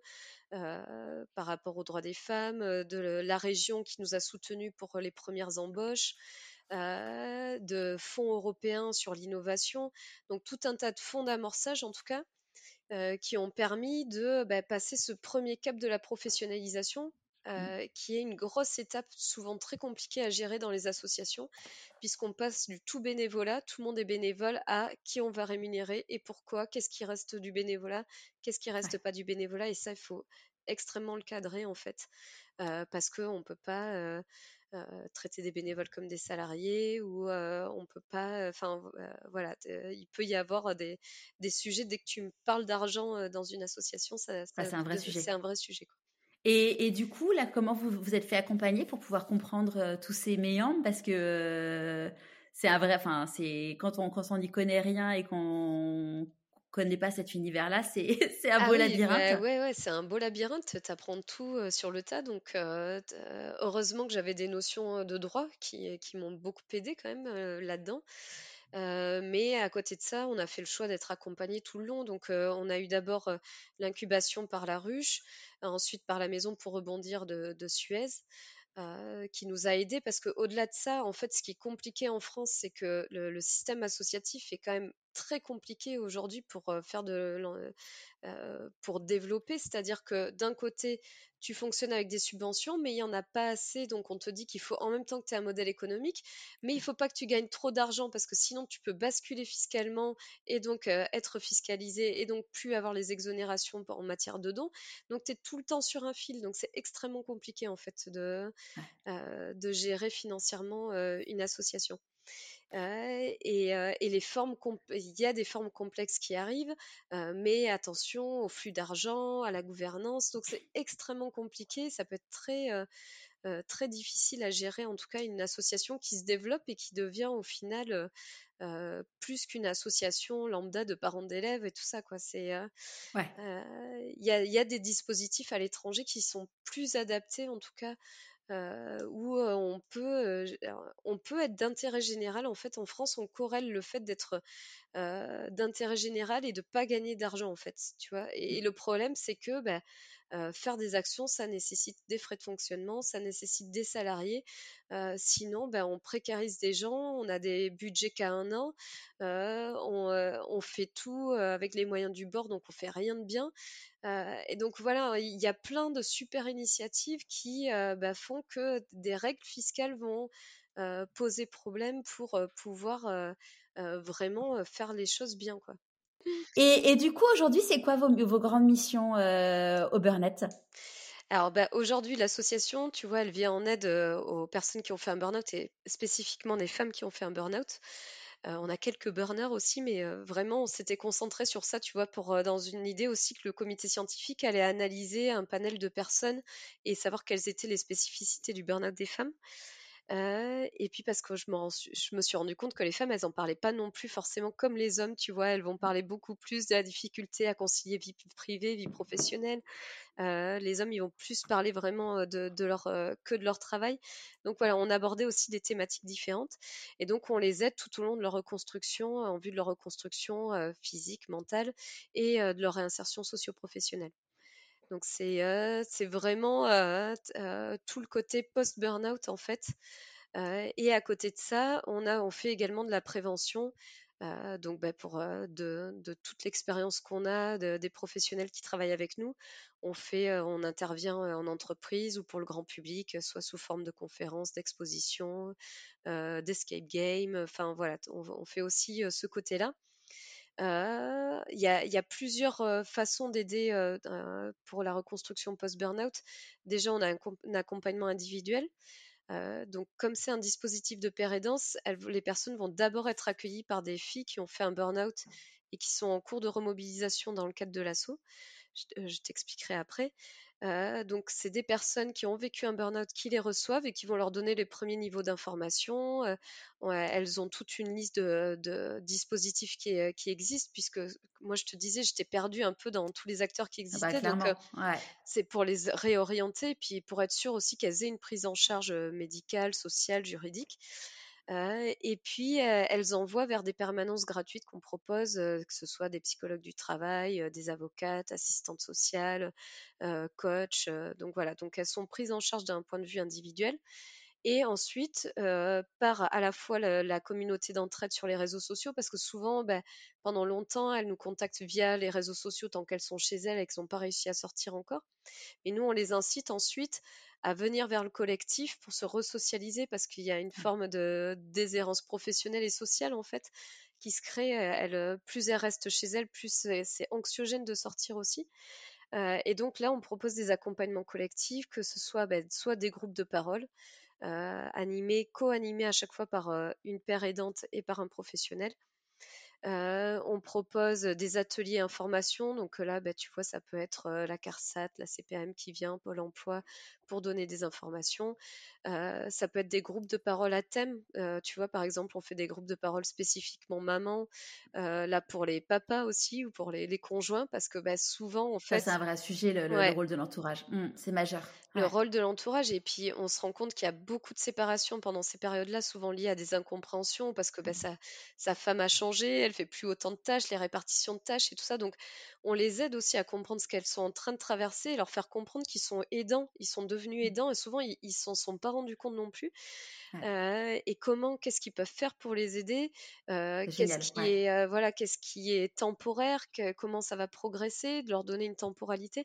et souvent, bah, on a des super retours quoi, de certaines qui m'ont dit merci, j'ai eu une seconde nuit de noces derrière ça quoi. Enfin, et, ça permet de relier le, le, dialogue entre des, des, hommes, des femmes. Et puis aussi, il y a certains enfants aussi qui viennent parce que bah, maman, tout d'un coup, euh, bah, elle s'occupe plus de moi ou elle fait plus rien et tout. Est-ce qu'elle m'aime encore? Enfin, Donc c'est aussi voilà des groupes de parole pour eux. donc je pense que voilà, c'est vraiment essayer de prendre tout le, globalement en fait la cellule familiale c'est génial parce que tu vois, enfin, moi je sais que j'ai eu de la chance parce que euh, mon entourage euh, a été vraiment euh, exemplaire, ne m'a absolument pas jugé, mais pour en avoir parlé avec, avec certaines personnes, c'était en effet montré du doigt et, clairement mon mari m'avait fait un ultimatum comme toi, mais, mais pareil, c'était un ultimatum, c'était d'ailleurs même un an et même deux ans avant mon, mon vrai burn-out. Mais c'était, oui, en effet, t'es plus la femme que j'aime, mais parce qu'en fait, tu es en train de devenir quelqu'un d'autre mais c'était vraiment en mode euh, même pour toi, tu as besoin de redevenir mmh, qui mmh, tu es. Mmh, et, et c'est vrai que euh, c'est, enfin, tu vois, on en a beaucoup, beaucoup parlé avec mon mari parce que, euh, bon, bah voilà, tu, tu, te remets sur pied, tu vas mieux, mais il y a des moments, bah, je dis souvent, un burn-out, tu as des vagues. Et, et avant d'être vraiment dans un projet qui, qui, fait du sens pour toi, où tu te sens vraiment bien à ta place, bah, il y a des moments où tu as des creux de vagues. C'est ça. Et je me souviens un jour, on, a, on s'était engueulé en mode, euh, il, était un peu, les, les, bras lui ont tombé en me disant, mais je pensais que c'était fini. Et était là, bah en fait, déjà, je suis la première touchée, donc euh, oui, voilà. Et en plus, bah non, en fait, c'est fini, mais en fait, euh, bah voilà, je sais pas, enfin voilà, c'est pas en gros, j'ai mis j'ai mis une attelle à ma jambe et, maintenant je peux courir. En fait, c'est mmh. beaucoup plus profond que ça. Exactement. Et quand, et quand on pas, on ne t'en parle pas, on ne t'explique pas ça, tu vois. bon, moi j'ai la chance d'avoir un mari qui est hyper curieux, donc il s'est renseigné sur des trucs, mais t'as pas tant d'infos que ça en fait, en effet, mmh, qui existent pour pour l'entourage. Ouais, et exactement, c'est ce qu'on essaye de leur expliquer, ce qui va se passer, et que mmh. justement, bah, dans des périodes comme ça de creux, ça veut pas dire qu'on repart complètement en, arrière, c'est que on progresse, mais de façon non linéaire, en fait. Tu vois, c'est c'est important qu'ils aient cette vision de, de ce que la personne vit et comment éventuellement ils peuvent l'aider ou ne pas l'aider aussi, se protéger aussi, parce que ça, ça, peut avoir l'effet qui se coule que eux derrière sont mis en difficulté aussi. et voilà, et le, but c'est de préserver aussi la cellule familiale parce que bah, malheureusement on voit beaucoup de séparations, ce qui fait des catastrophes avec beaucoup de familles monoparentales à, ce moment-là, ce qui est encore plus dur de gérer seul un, foyer dans, dans, ces conditions. Donc donc voilà, et puis on fait aussi des ateliers là, tu vois, c'était le côté un peu de j'avais touché à tout et je me rendais compte qu'il y avait plein de choses qui pouvaient nous faire du bien. Donc, on teste d'abord et ça peut être soit de la méditation en pleine conscience, soit travailler sur le psychocorporel parce que se réapproprier son corps, tu vois, de, de comprendre, ok, le corps il m'envoie tel message, ça, ça veut dire ça, tu vois, même si toi tu le conscientises pas, ton corps il te l'exprime. Donc voilà, travailler sur des activités manuelles qui vont peut-être faire travailler d'autres parties de, du cerveau. Donc, travailler avec la nature aussi, c'est-à-dire souvent, ben, et, d'ailleurs, nous, on propose des, balades, Adeline les, les anime, des balades en forêt et ça fait extrêmement bien, tu vois, de, se reconnecter à la nature, d'aller dans un endroit calme où tu, peux être juste dans fais des câlins aux arbres. donc ouais, c'est des choses qui ont été analysées, mais c'est on, on, essaie, tu vois, on n'est pas que juste sur euh, du médical là, mais on, va essayer de chercher qu'est-ce qui peut être ressource pour eux, qu'est-ce qu'ils peuvent. On va pas leur proposer euh, voilà tous les jours des balades, c'est qu'est-ce que eux peuvent prendre qui leur ferait du bien en fait. Mmh. Qu'est-ce qu'ils qu'est-ce qu'ils apprennent d'eux en, euh, en fonction de chaque personne, il y a des choses qui font. Enfin, il y en a, ça va être courir, d'autres ça va être nager. Enfin, c'est c'est quelque chose qui est hyper important, c'est que enfin moi ce que j'ai compris dans le burn-out, enfin maintenant à, deux ans deux ans après, c'est que bah, voilà, tu as une dose d'énergie, tu as brûlé ta dose d'énergie, c'est un peu comme dans un jeu vidéo finalement, bah, il y a un moment, tu n'as plus de vie. Et, euh, et quand tu ton ressouffle, bah, c'est se dire, bah, potentiellement ton énergie, elle va baisser par rapport à des relations avec certaines personnes, elle va baisser par rapport à des activités que tu vas faire et de se dire, bah il y a des gens bah, potentiellement que tu vas arrêter de voir du coup euh, ou que tu vas voir de façon différente des activités que tu feras moins ou il y en a tu n'as pas le choix de le faire mais par contre c'est savoir qu'est-ce qui me recharge mes, mes batteries en exactement. Et tu as des activités en fait qui te donnent de l'énergie. Ça, tu le découvres en fait. Mmh. tu en as qui te prennent de l'énergie donc ça tu les mets de côté Exactement. Et t'en as qui t'en donnent. Donc, c'est un vrai apprentissage, un vrai parcours. Et puis surtout, à chaque fois, leur faire prendre conscience de la temporalité de la reconstruction, qui n'est pas celle de la temporalité de nos sociétés, en fait. Quoi. On est hors du temps. Quoi. On est hors du temps. Et là, c'est vraiment important de les accompagner sur ça, de les faire déculpabiliser, parce que souvent, beaucoup veulent reprendre vite le travail et tout mmh. ça. Sauf que si tout le travail de suivi psychologique n'a pas été fait, de, compréhension du phénomène, euh, si tout ça, ça n'a pas été fait, si les batteries n'ont pas été rechargées, on, peut euh, rechuter très facilement, en fait. Et euh, ce, que, tu disais là sur le côté euh, de, juridique, je pense que c'est un point aussi qui est très très très important parce que euh, bah, toi tu racontais que tu allais démissionner si tu n'avais pas eu ce fameux coup de téléphone. moi typiquement j'ai eu une énorme galère, c'est qu'en fait donc j'ai été arrêtée et en fait un mois après mon arrêt je me mariais. Et ma psychiatre m'avait dit, écoutez, pour que vous soyez bien dans votre tête et compagnie, dans votre corps, c'est beaucoup mieux que vous soyez en vacances euh, pendant, votre, euh, pendant votre semaine de mariage. Donc, bah, vous avez votre semaine de vacances. Euh, et puis, bah, de toute façon, évidemment, je vous réarrête direct après parce que clairement, vous êtes incapable de travailler. Sauf qu'en fait, le fait d'avoir fait ça, ça m'a fait une interruption dans mon arrêt maladie. Mmh, mmh. Et donc, du coup, la prévoyance, un jour, bah, la, au bout de, je sais pas, trois mois, la, la, RH me dit, bah, en fait, Charlotte, sache que ce mois-ci, tu auras moins, tu auras que le truc sécu parce que la prévoyance ne prend plus le relais parce que ton arrêt, ton arrêt maladie a été interrompu. Mmh, mmh. Et ça, tu te retrouves en gros du jour au lendemain à. Enfin, moi, j'avais un très gros salaire à te retrouver avec ton truc sécu.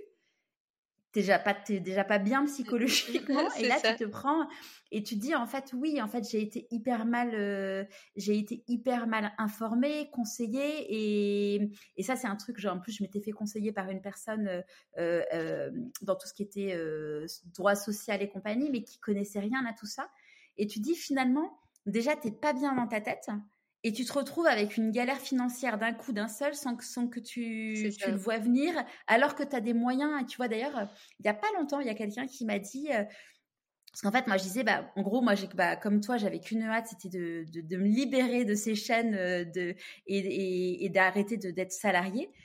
Et en fait, moi, j'ai enchaîné direct en mode chômage. Sauf qu'on m'a dit, parce que je pensais que euh, le fait, sachant que j'étais pas capable de retravailler, parce que moi, j'ai, été arrêtée en juin et mon, arrêt, mon la fin de mon contrat, c'était mi-octobre. Donc, clairement, j'étais pas capable de bosser. Et on m'a dit, mais non, mais en fait, vous auriez très bien pu être en arrêt maladie avant d'actionner votre chômage et même, vous auriez même gagné plus, en fait, euh, financièrement. Mais ça, euh, si on te, enfin, si t'as personne qui te prend par la main et qui te le dit alors que tu es dans un état où tu tellement pas capable de réfléchir déjà à, comment tu vas t'habiller le matin et, comment tu vas, tu vas juste gérer la journée, bah c'est ouais, c'est ça. C'est exactement ce que je te disais. C'est une sorte de parcours du combattant, sauf que t'es pas armé pour ça, quoi.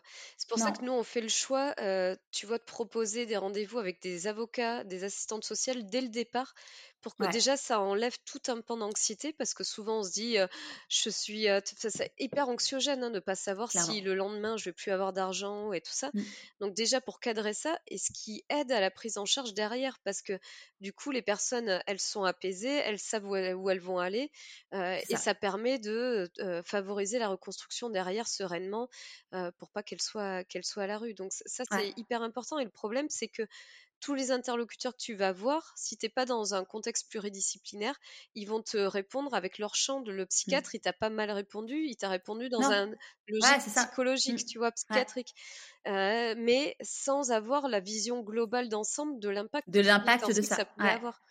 Euh, donc c'est vraiment important d'avoir cette notion euh, pluridisciplinaire en fait, très rapidement en fait. Ouais, et puis de se dire, se dire, ok, je suis en burn-out, j'attends pas d'avoir une merde, euh, encore plus que le burn-out, pour me faire accompagner. C'est, euh, c'est justement, euh, tu vois, moi je vois mon premier, enfin mon, le médecin que j'étais allée voir, qui m'a arrêté et qui m'a dit, bah voilà, burn-out, et je dis, moi, je suis en mode, ok, c'est quoi le plan d'action?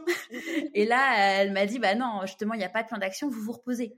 Et après, tu vois, j'en ai discuté avec une personne de mon entourage très proche qui avait fait un burn-out et qui m'a dit bon, déjà, Charlotte, les plans d'action, on arrête. Là, c'est justement pour sortir de ça.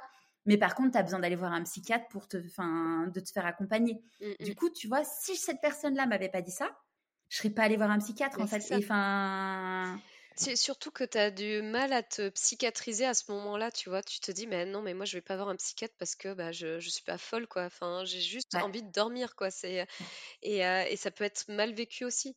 Euh, le problème, c'est que si tu vas pas avoir un, psychiatre aussi, ça peut avoir des conséquences sur euh, le, maintien de tes indemnités journalières à terme. Donc, mmh. sur la prescription de médicaments, sur aller voir un psychiatre.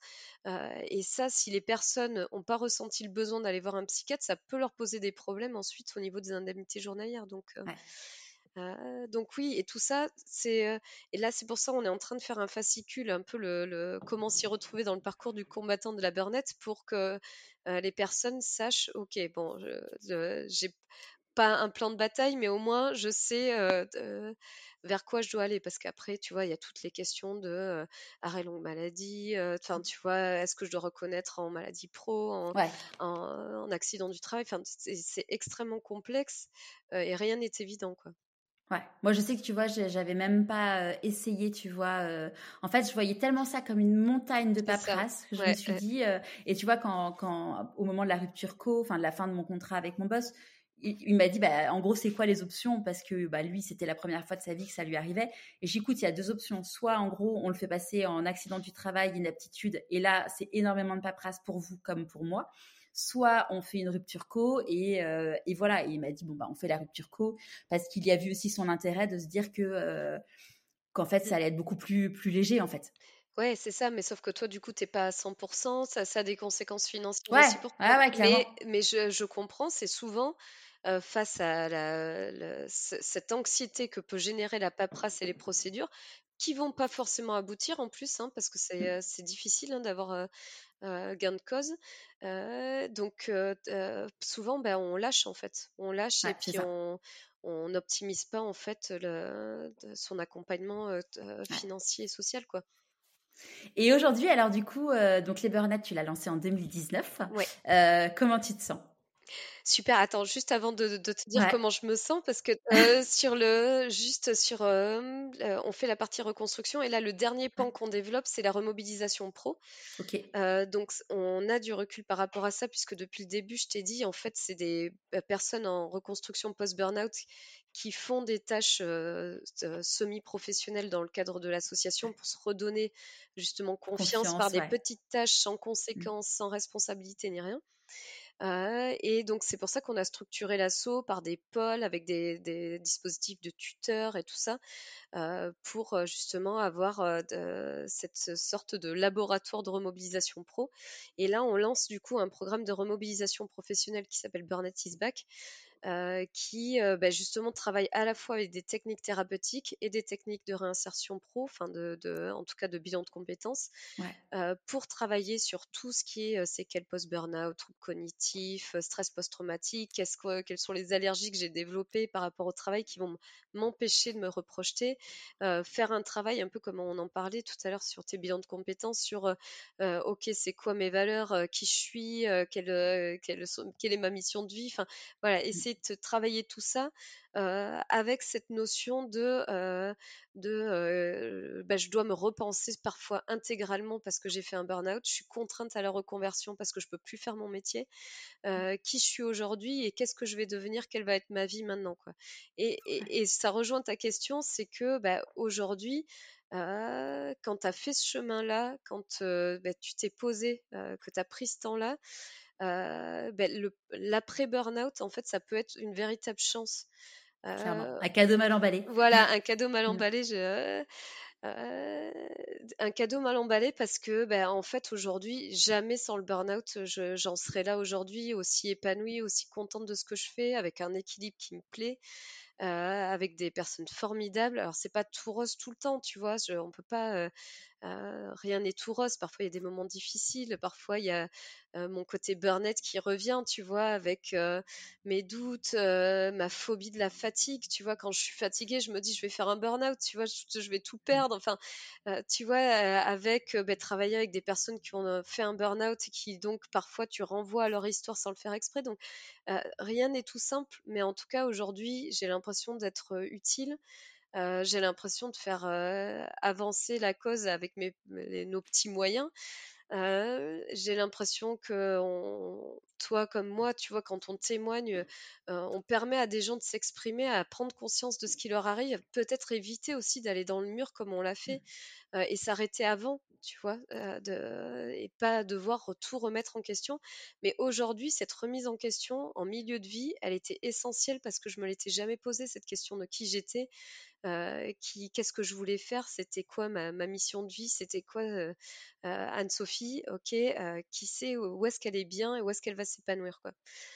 Et, aujourd'hui, du coup, tes parents, comment ils vivent ce Parce que bon, ça correspond pas du coup à notaire, avocat ou médecin. Ouais, ben, ça a été assez dur. Hein, L'acceptation, ça a été, ça a été difficile au début. je crois qu'ils voulaient même pas en parler que.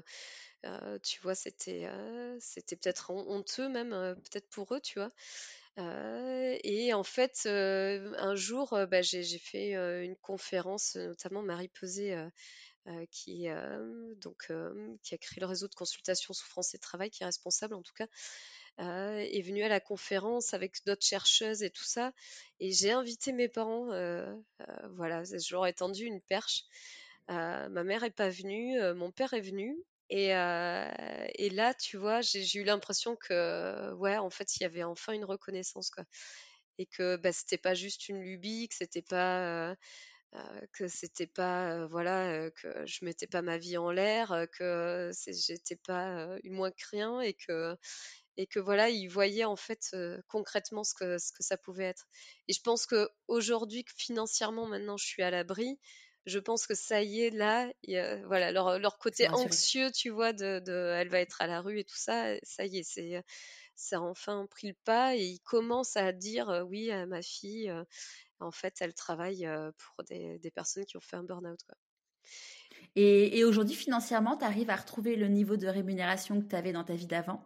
Alors, il faut savoir quand même que je venais du notariat, donc non, c'est pas le, c'est pas le même niveau, mais en tout cas, moi, ça me suffit, quoi. Ça, ça me suffit. Je suis heureuse avec avec ce que j'ai. après, voilà, je je sais pas ce que sera fait l'avenir, tu vois. bien sûr, t'aimes bien avoir un, peu plus toujours pour être confortable, mais mais en tout cas, ça me permet de vivre comme je veux aujourd'hui, donc c'est l'essentiel, quoi. J'ai mmh. j'ai l'équilibre entre avoir suffisamment d'argent pour faire ce qui me plaît, pas avoir à être stressée par la fin du mois. et avoir un équilibre où bah, du coup je travaille moins en termes d'heures, où je fais quelque chose qui me plaît, où je vois mes enfants à fond, mon mari, je fais du surf, je fais du dessin, je fais voilà en fait j'ai réussi à cumuler toutes les, facettes de ma vie que j'arrivais pas à, gérer dans une seule vie quoi.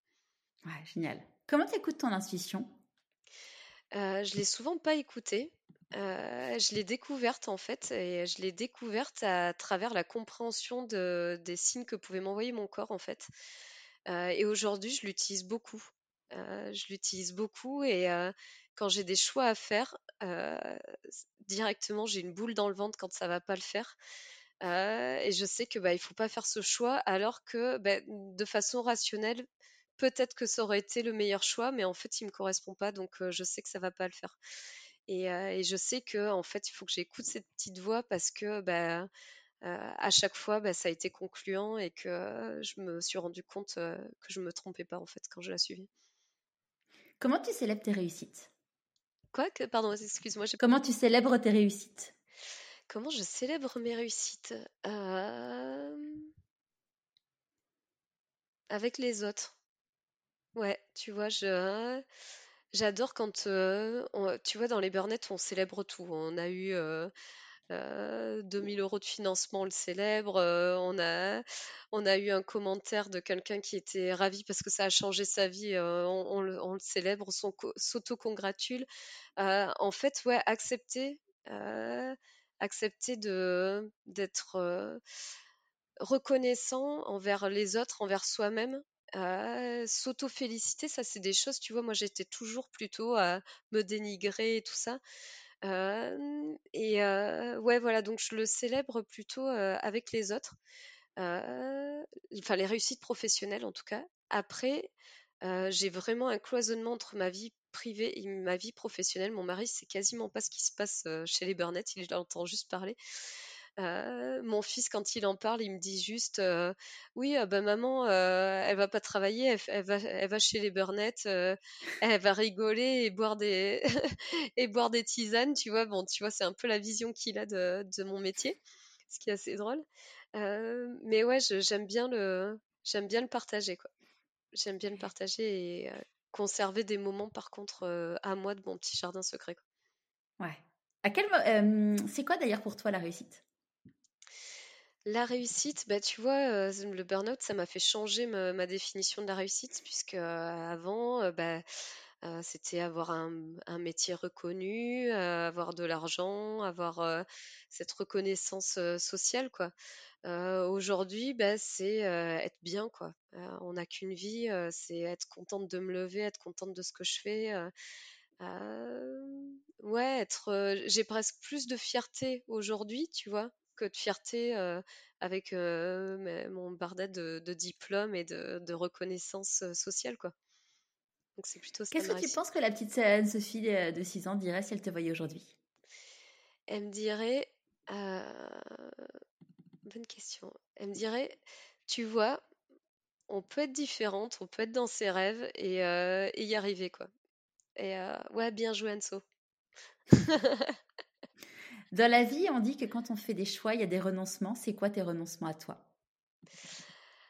Euh, mes renoncements, je pense qu'il a fallu que je me libère euh, d'une pression euh, sociale, familiale, qui a été faite, pas avec malveillance, hein, mais j'étais dans un carcan qui m'empêchait en fait de m'envoler. Donc j'avais besoin, voilà, de, ça, et puis d'arrêter aussi de faire essayer de faire plaisir au regard des autres, essayer de faire plaisir aux autres, j'admets qu'aujourd'hui, bah, je suis pas parfaite. je suis pas une mère parfaite. Je fais que des conneries parfois. je, dans mon boulot, je suis pas parfaite. Je, tu vois, c'est le renoncement aussi à ces perfections, cette exigence. Je suis plutôt quelqu'un qui, voilà, qui, bah, du coup, avec les séquelles, qui oublie des choses, qui fait beaucoup de gaffes et tout ça. Et j'admets que, voilà, je suis imparfaite et je le revendique et je, pousse tout le monde à admettre cette, enfin, à voir ce, et valoriser ce côté d'imperfection aussi, qui nous libère tellement de, la pression qu'on peut avoir. Ouais. Du coup, depuis que tu as créé les, les ça a été quoi ta plus grande difficulté? Ma plus grande difficulté dans les Burnets, ça a été tu vois, on est passé de 2-3 à une trentaine de personnes, tu vois, qui, là, on va être bientôt 5 salariés, une trentaine de bénévoles, de, professionnels et tout ça, et de parler de burn-out, de revendiquer comment faire, et en même temps, de pas commettre d'impair et de pas mettre en burn-out des personnes qui sont dans l'association. Et ça, c'est hyper compliqué parce surtout qu'on est avec des personnes qui sont fragilisées, qui connaissent ça, qui ont des risques de rechute. toi, tu passes de manager à manager aussi, donc un métier complètement différent, où tu as beau vouloir être bienveillant, faire tout bien et tout ça, tu te rends compte que c'est de l'humain en fait, c'est de l'humain et que parfois les personnes elles réagissent avec leur propre vécu et que parfois tu parfois voilà tu t'es confronté à deux personnalités et donc tu maîtrises pas toujours tout. Donc tu as beau avoir plein de concepts et tout ça personne n'est à l'abri de quelqu'un qui peut être mis en difficulté et, ça voilà c'est ma plus grosse difficulté ma plus grosse hantise c'est de qu'il y ait quelqu'un qui soit en burn-out dans l'assaut ou qui se sente mal je sais que c'est pas toujours facile mais c'est en tout cas quelque chose qui est bah, vraiment mon, mon, plus gros challenge. Quoi. Ouais. C'est quoi, euh, t'as été quoi tes plus grandes peurs quand tu as lancé les burnets Donc là, c'est pendant la vie, finalement, c'est la mmh. difficulté, mais qui, qui, est liée aussi à la peur, mais au moment de lancer l'activité. Au moment, ben, en fait, comme je m'étais affranchie de ce qui était financier, de ce qui était business model, j'avais pas cette contrainte de que ça réussisse en fait. Mmh. j'avais cette totale liberté de me dire je fais ce qui me plaît, je fais ce qui, ce qui m'intéresse. et donc en fait, je suis allée avec une grosse candeur qui, bah, vu de l'extérieur, paraissait complètement inconscient, tu vois. et je pense que ça a été ma force aussi de pas avoir de frein en fait et de tout oser à partir de là, ouais, j'ai tout osé et j'ai voilà, c'est les freins, je les avais fait tomber avant. je les ai fait, tu sais, quand tu passes à côté aussi de, de peut-être de la mort, peut-être de d'une perte de tout, de ton identité professionnelle, de ta famille, de, de ton corps. De, quand tu passes à côté de tout ça, en fait, tu vois la vie autrement et tout est possible. Quoi. Ouais. De quoi tu es la plus fière aujourd'hui? Euh, de quoi je suis la plus fière? J'ai toujours du mal avec. Euh, tu vois, j'y arrive toujours pas en fait. Hein. J'ai beau essayer. Euh... Ben, j'éprouve de la fierté quand euh, je reçois des messages qui me disent merci, quoi. Tu vois, merci, merci. je, je, c'est formidable ce que vous faites. les filles m'accompagnent super bien. J'aurais jamais pu m'en sortir sans vous. j'ai l'impression, en fait, tu vois, de participer à ce que ce que j'ai vécu. Elles le vivent pas dans des dans des circonstances comme ça, quoi. Tu vois, c'est ça, c'est une fierté. Ça, c'est une fierté de et puis aussi une certaine fierté que les institutions reconnaissent aussi ce travail-là et que, et que de quelque chose de honteux, on en fasse un combat et qu'il y ait une mobilisation autour de ça des pouvoirs publics euh, pour euh, qu'on fasse avancer en fait euh, autant la, la, recherche que bah, l'accompagnement parce qu'on est vraiment dans un no man's land de, de, l'accompagnement post-burnout. Donc ouais, ça c'est une fierté d'être dans quelque chose d'un peu pionnier, tu vois, de, innovant, pionnier, où on apprend tous les jours, où on fédère des acteurs des acteurs qui se sont jamais vus dans d'autres circonstances. Et ça, je trouve ça génial d'impulser quelque chose. Ça, c'est du côté professionnel. Après, ma plus grande fierté, c'est ma vie de ma vie de famille, mes enfants, mais mais ça, c'est c'est le côté dont je parle pas et que je garde pour moi. c'est ton petit jardin secret. Qu'est-ce que tu as envie de dire si une personne te croise et entend ton fils dire non mais passons maman la journée elle va boire des tisanes et, elle va rigoler entre guillemets avec ses copines et qui te dit bah en fait tu as de la chance?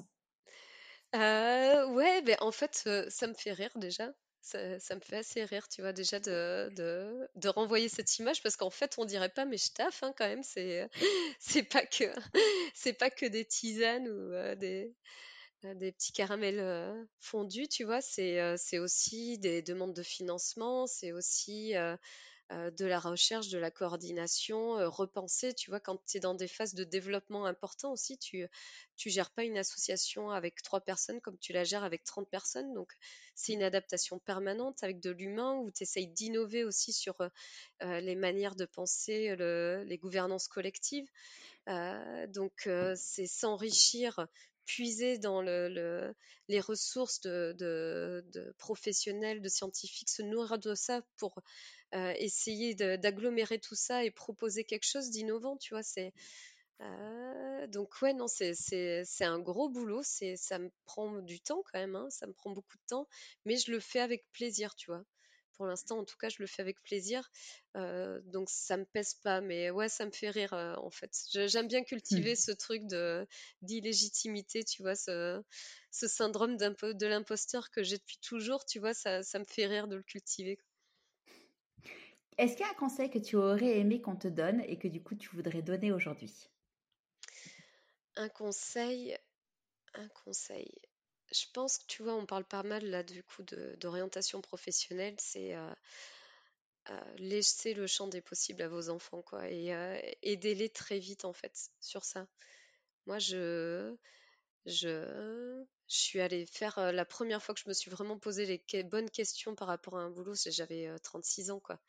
Donc j'ai quand même perdu beaucoup de temps, beaucoup d'années de souffrance, beaucoup d'années où je suis allée contre mes convictions, contre mes valeurs.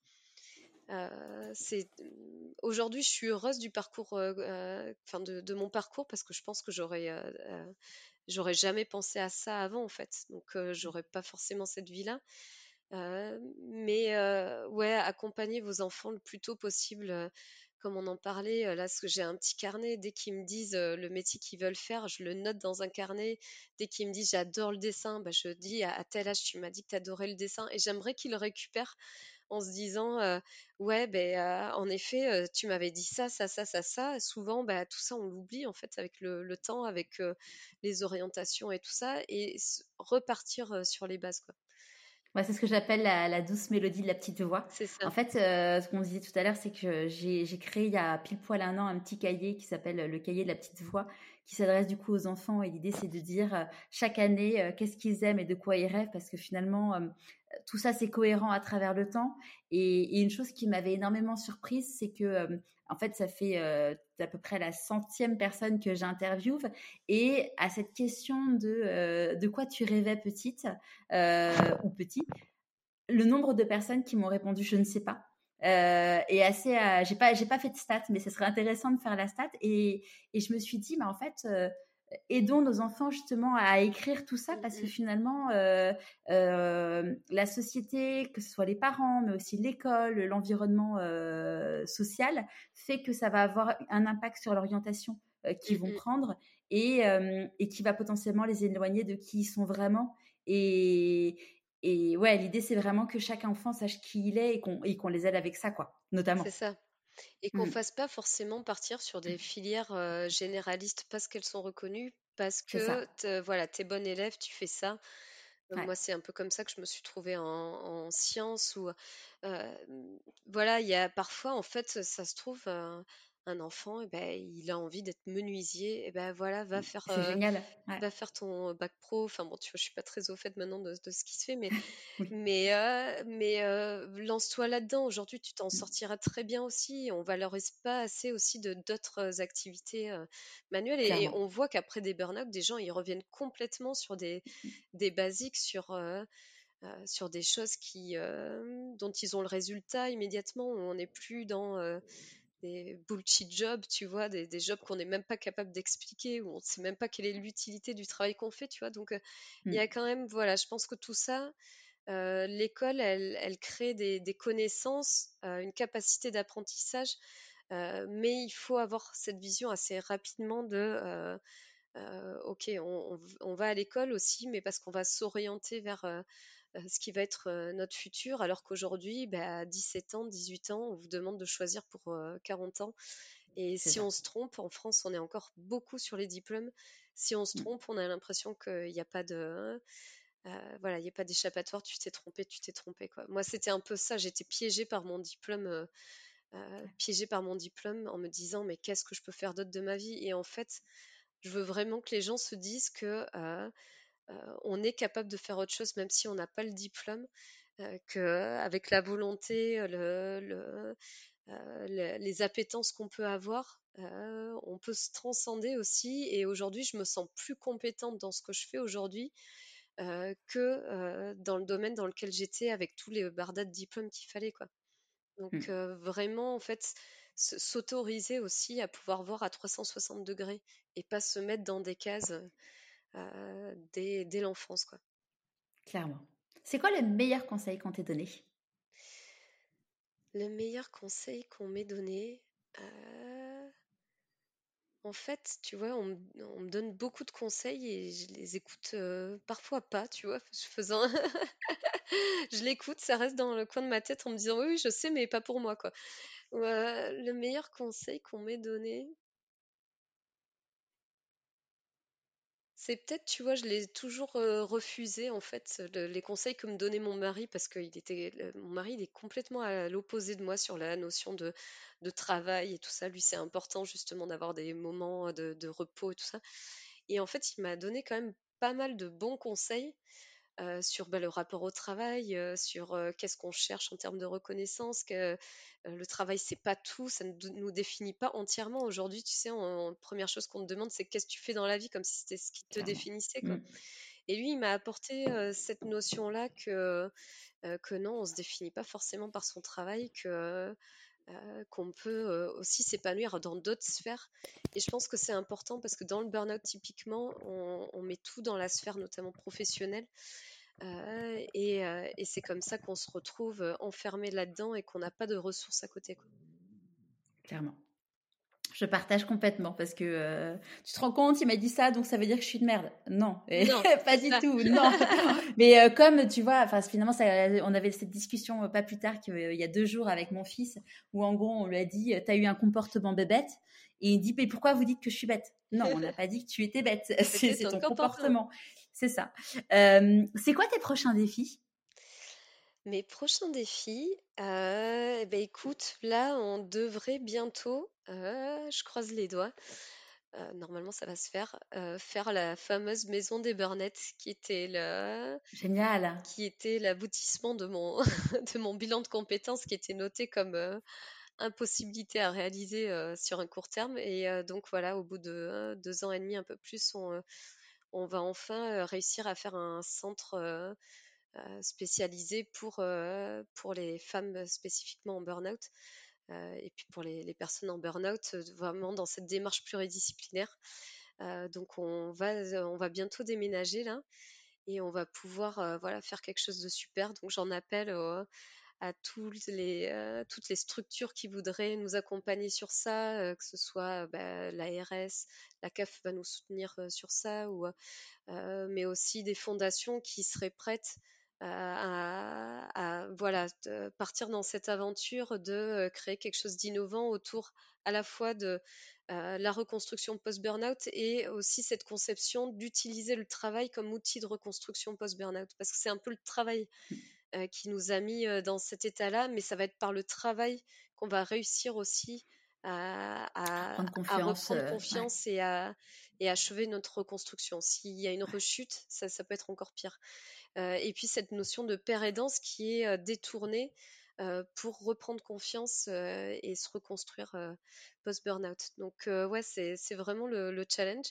Et puis un petit challenge, un petit défi à mon niveau, tu vois, ça serait peut-être un jour d'arriver à, envoyer à un éditeur ma BD qui que j'utilise pour, pour l'instant juste, tu vois, comme des supports euh, soit sur les réseaux sociaux ou soit en ah, conférence et tout ça. Mais euh, ouais, tu vois, dans, ma, dans un coin de ma tête, j'aimerais bien, tu vois, avoir euh, une petite BD éditée pour retrouver toutes, tous les, enfin, à un niveau bien moindre, mais tu vois, tous les idoles de mon enfance, que ce soit Franquin, Peyo, Gottlieb ou Loisel, ou tu vois, tout. Hein, tout Qu'est-ce qui fait que tu le fais pas aujourd'hui? Toujours un problème de légitimité, tu vois. De, je pense, je me suis affranchie, tu vois, déjà en simplifiant le dessin au, début. j'avais fait un avatar qui était, ben voilà, comme je sais faire, c'est-à-dire un, truc hyper chiadé qui correspond à la réalité, où il faut absolument que ça me ressemble. Et petit à petit, je l'ai épuré pour qu'il me ressemble quasiment plus. tu vois, je me suis fait une rhinoplastie et tout. Enfin bon, une burnette en tout cas qui, enfin dépouillé et qui m'a du coup déjà beaucoup libérée pour le montrer en fait. Parce que du coup on me jugeait pas moi mes capacités mais plus le message qu'il y avait derrière. Donc déjà là j'ai j'ai passé un cap où pour moi ça devient un véhicule de message et il n'y a pas cette notion de, de juger la technicité du dessin.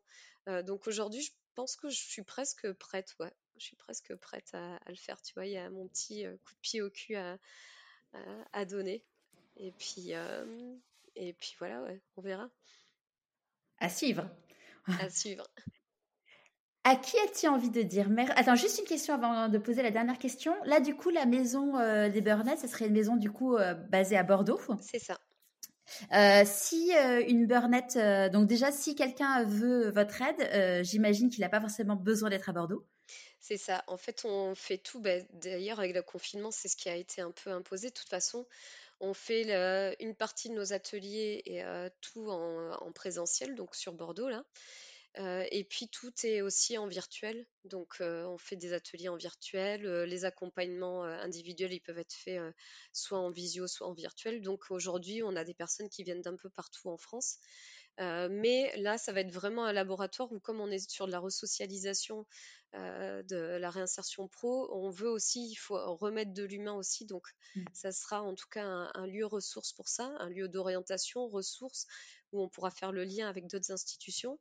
Pourquoi pas travailler aussi avec des cliniques euh, qui pourraient du coup avoir euh, une approche prise en charge médicale à côté et puis nous une prise en charge sur le chronique, sur le, tout le long de la reconstruction. Mais à côté de ça, donc on a notamment la fondation Aesio là qui vient de nous soutenir, qui a misé du coup sur notre projet. pour, pour essaimer le projet et donc on va chercher des porteurs de projets un peu partout en France pour, pour dupliquer du coup et qu'il puisse y avoir d'autres maisons, des Burnett ou au moins d'autres ateliers d'autres fonctionnements des petites burnettes parce qu'aujourd'hui, c'est vrai qu'on ne peut plus, on n'arrive plus à contenter tout le monde. Ou alors là, tu vois, on vient de lancer les ateliers du mois, on a déjà tout qui est, qui est booké. donc voilà, donc j'en appelle à des porteurs de projets. Oyez, oyez, si vous nous écoutez. Si vous nous écoutez, si vous avez envie de faire partie de l'aventure, on, on, va développer ça d'ici la fin de l'année pour avoir des antennes ailleurs, ailleurs en France. Génial. Et donc, si, euh, où est-ce qu'on vous retrouve? Je mettrai les liens sur euh, Insta et, sur le blog, mais en, le, lien du site internet pour, euh, pour avoir toutes les infos sur, le, sur les burnettes. Donc, le lien, c'est lesburn-head.com. Ça faisait un peu burnette, alors on a dû mettre, tu vois, une séparation. lesburnettes.com, donc il y a, y a toute la programmation, il y a l'équipe, il y a notre fonctionnement, ce qu'on propose, que ce soit de la prévention ou de l'accompagnement post-burnout et puis, il y a aussi bah, surtout les réseaux sociaux. Donc, on a une communauté d'entraide. là, on a un peu plus de, 600 personnes qui sont en burn-out, là, qui sont dans la communauté d'entraide. Plus le Facebook, l'Instagram, le, LinkedIn, tout au nom des Burnett. les burn Super. À qui as-tu envie de dire merci et pourquoi avant qu'on se quitte merci, bah, je dirais merci à, d'un point de vue pro, en tout cas, à toutes les filles avec qui, toutes les burnettes avec qui je travaille au quotidien et c'est vraiment une équipe géniale.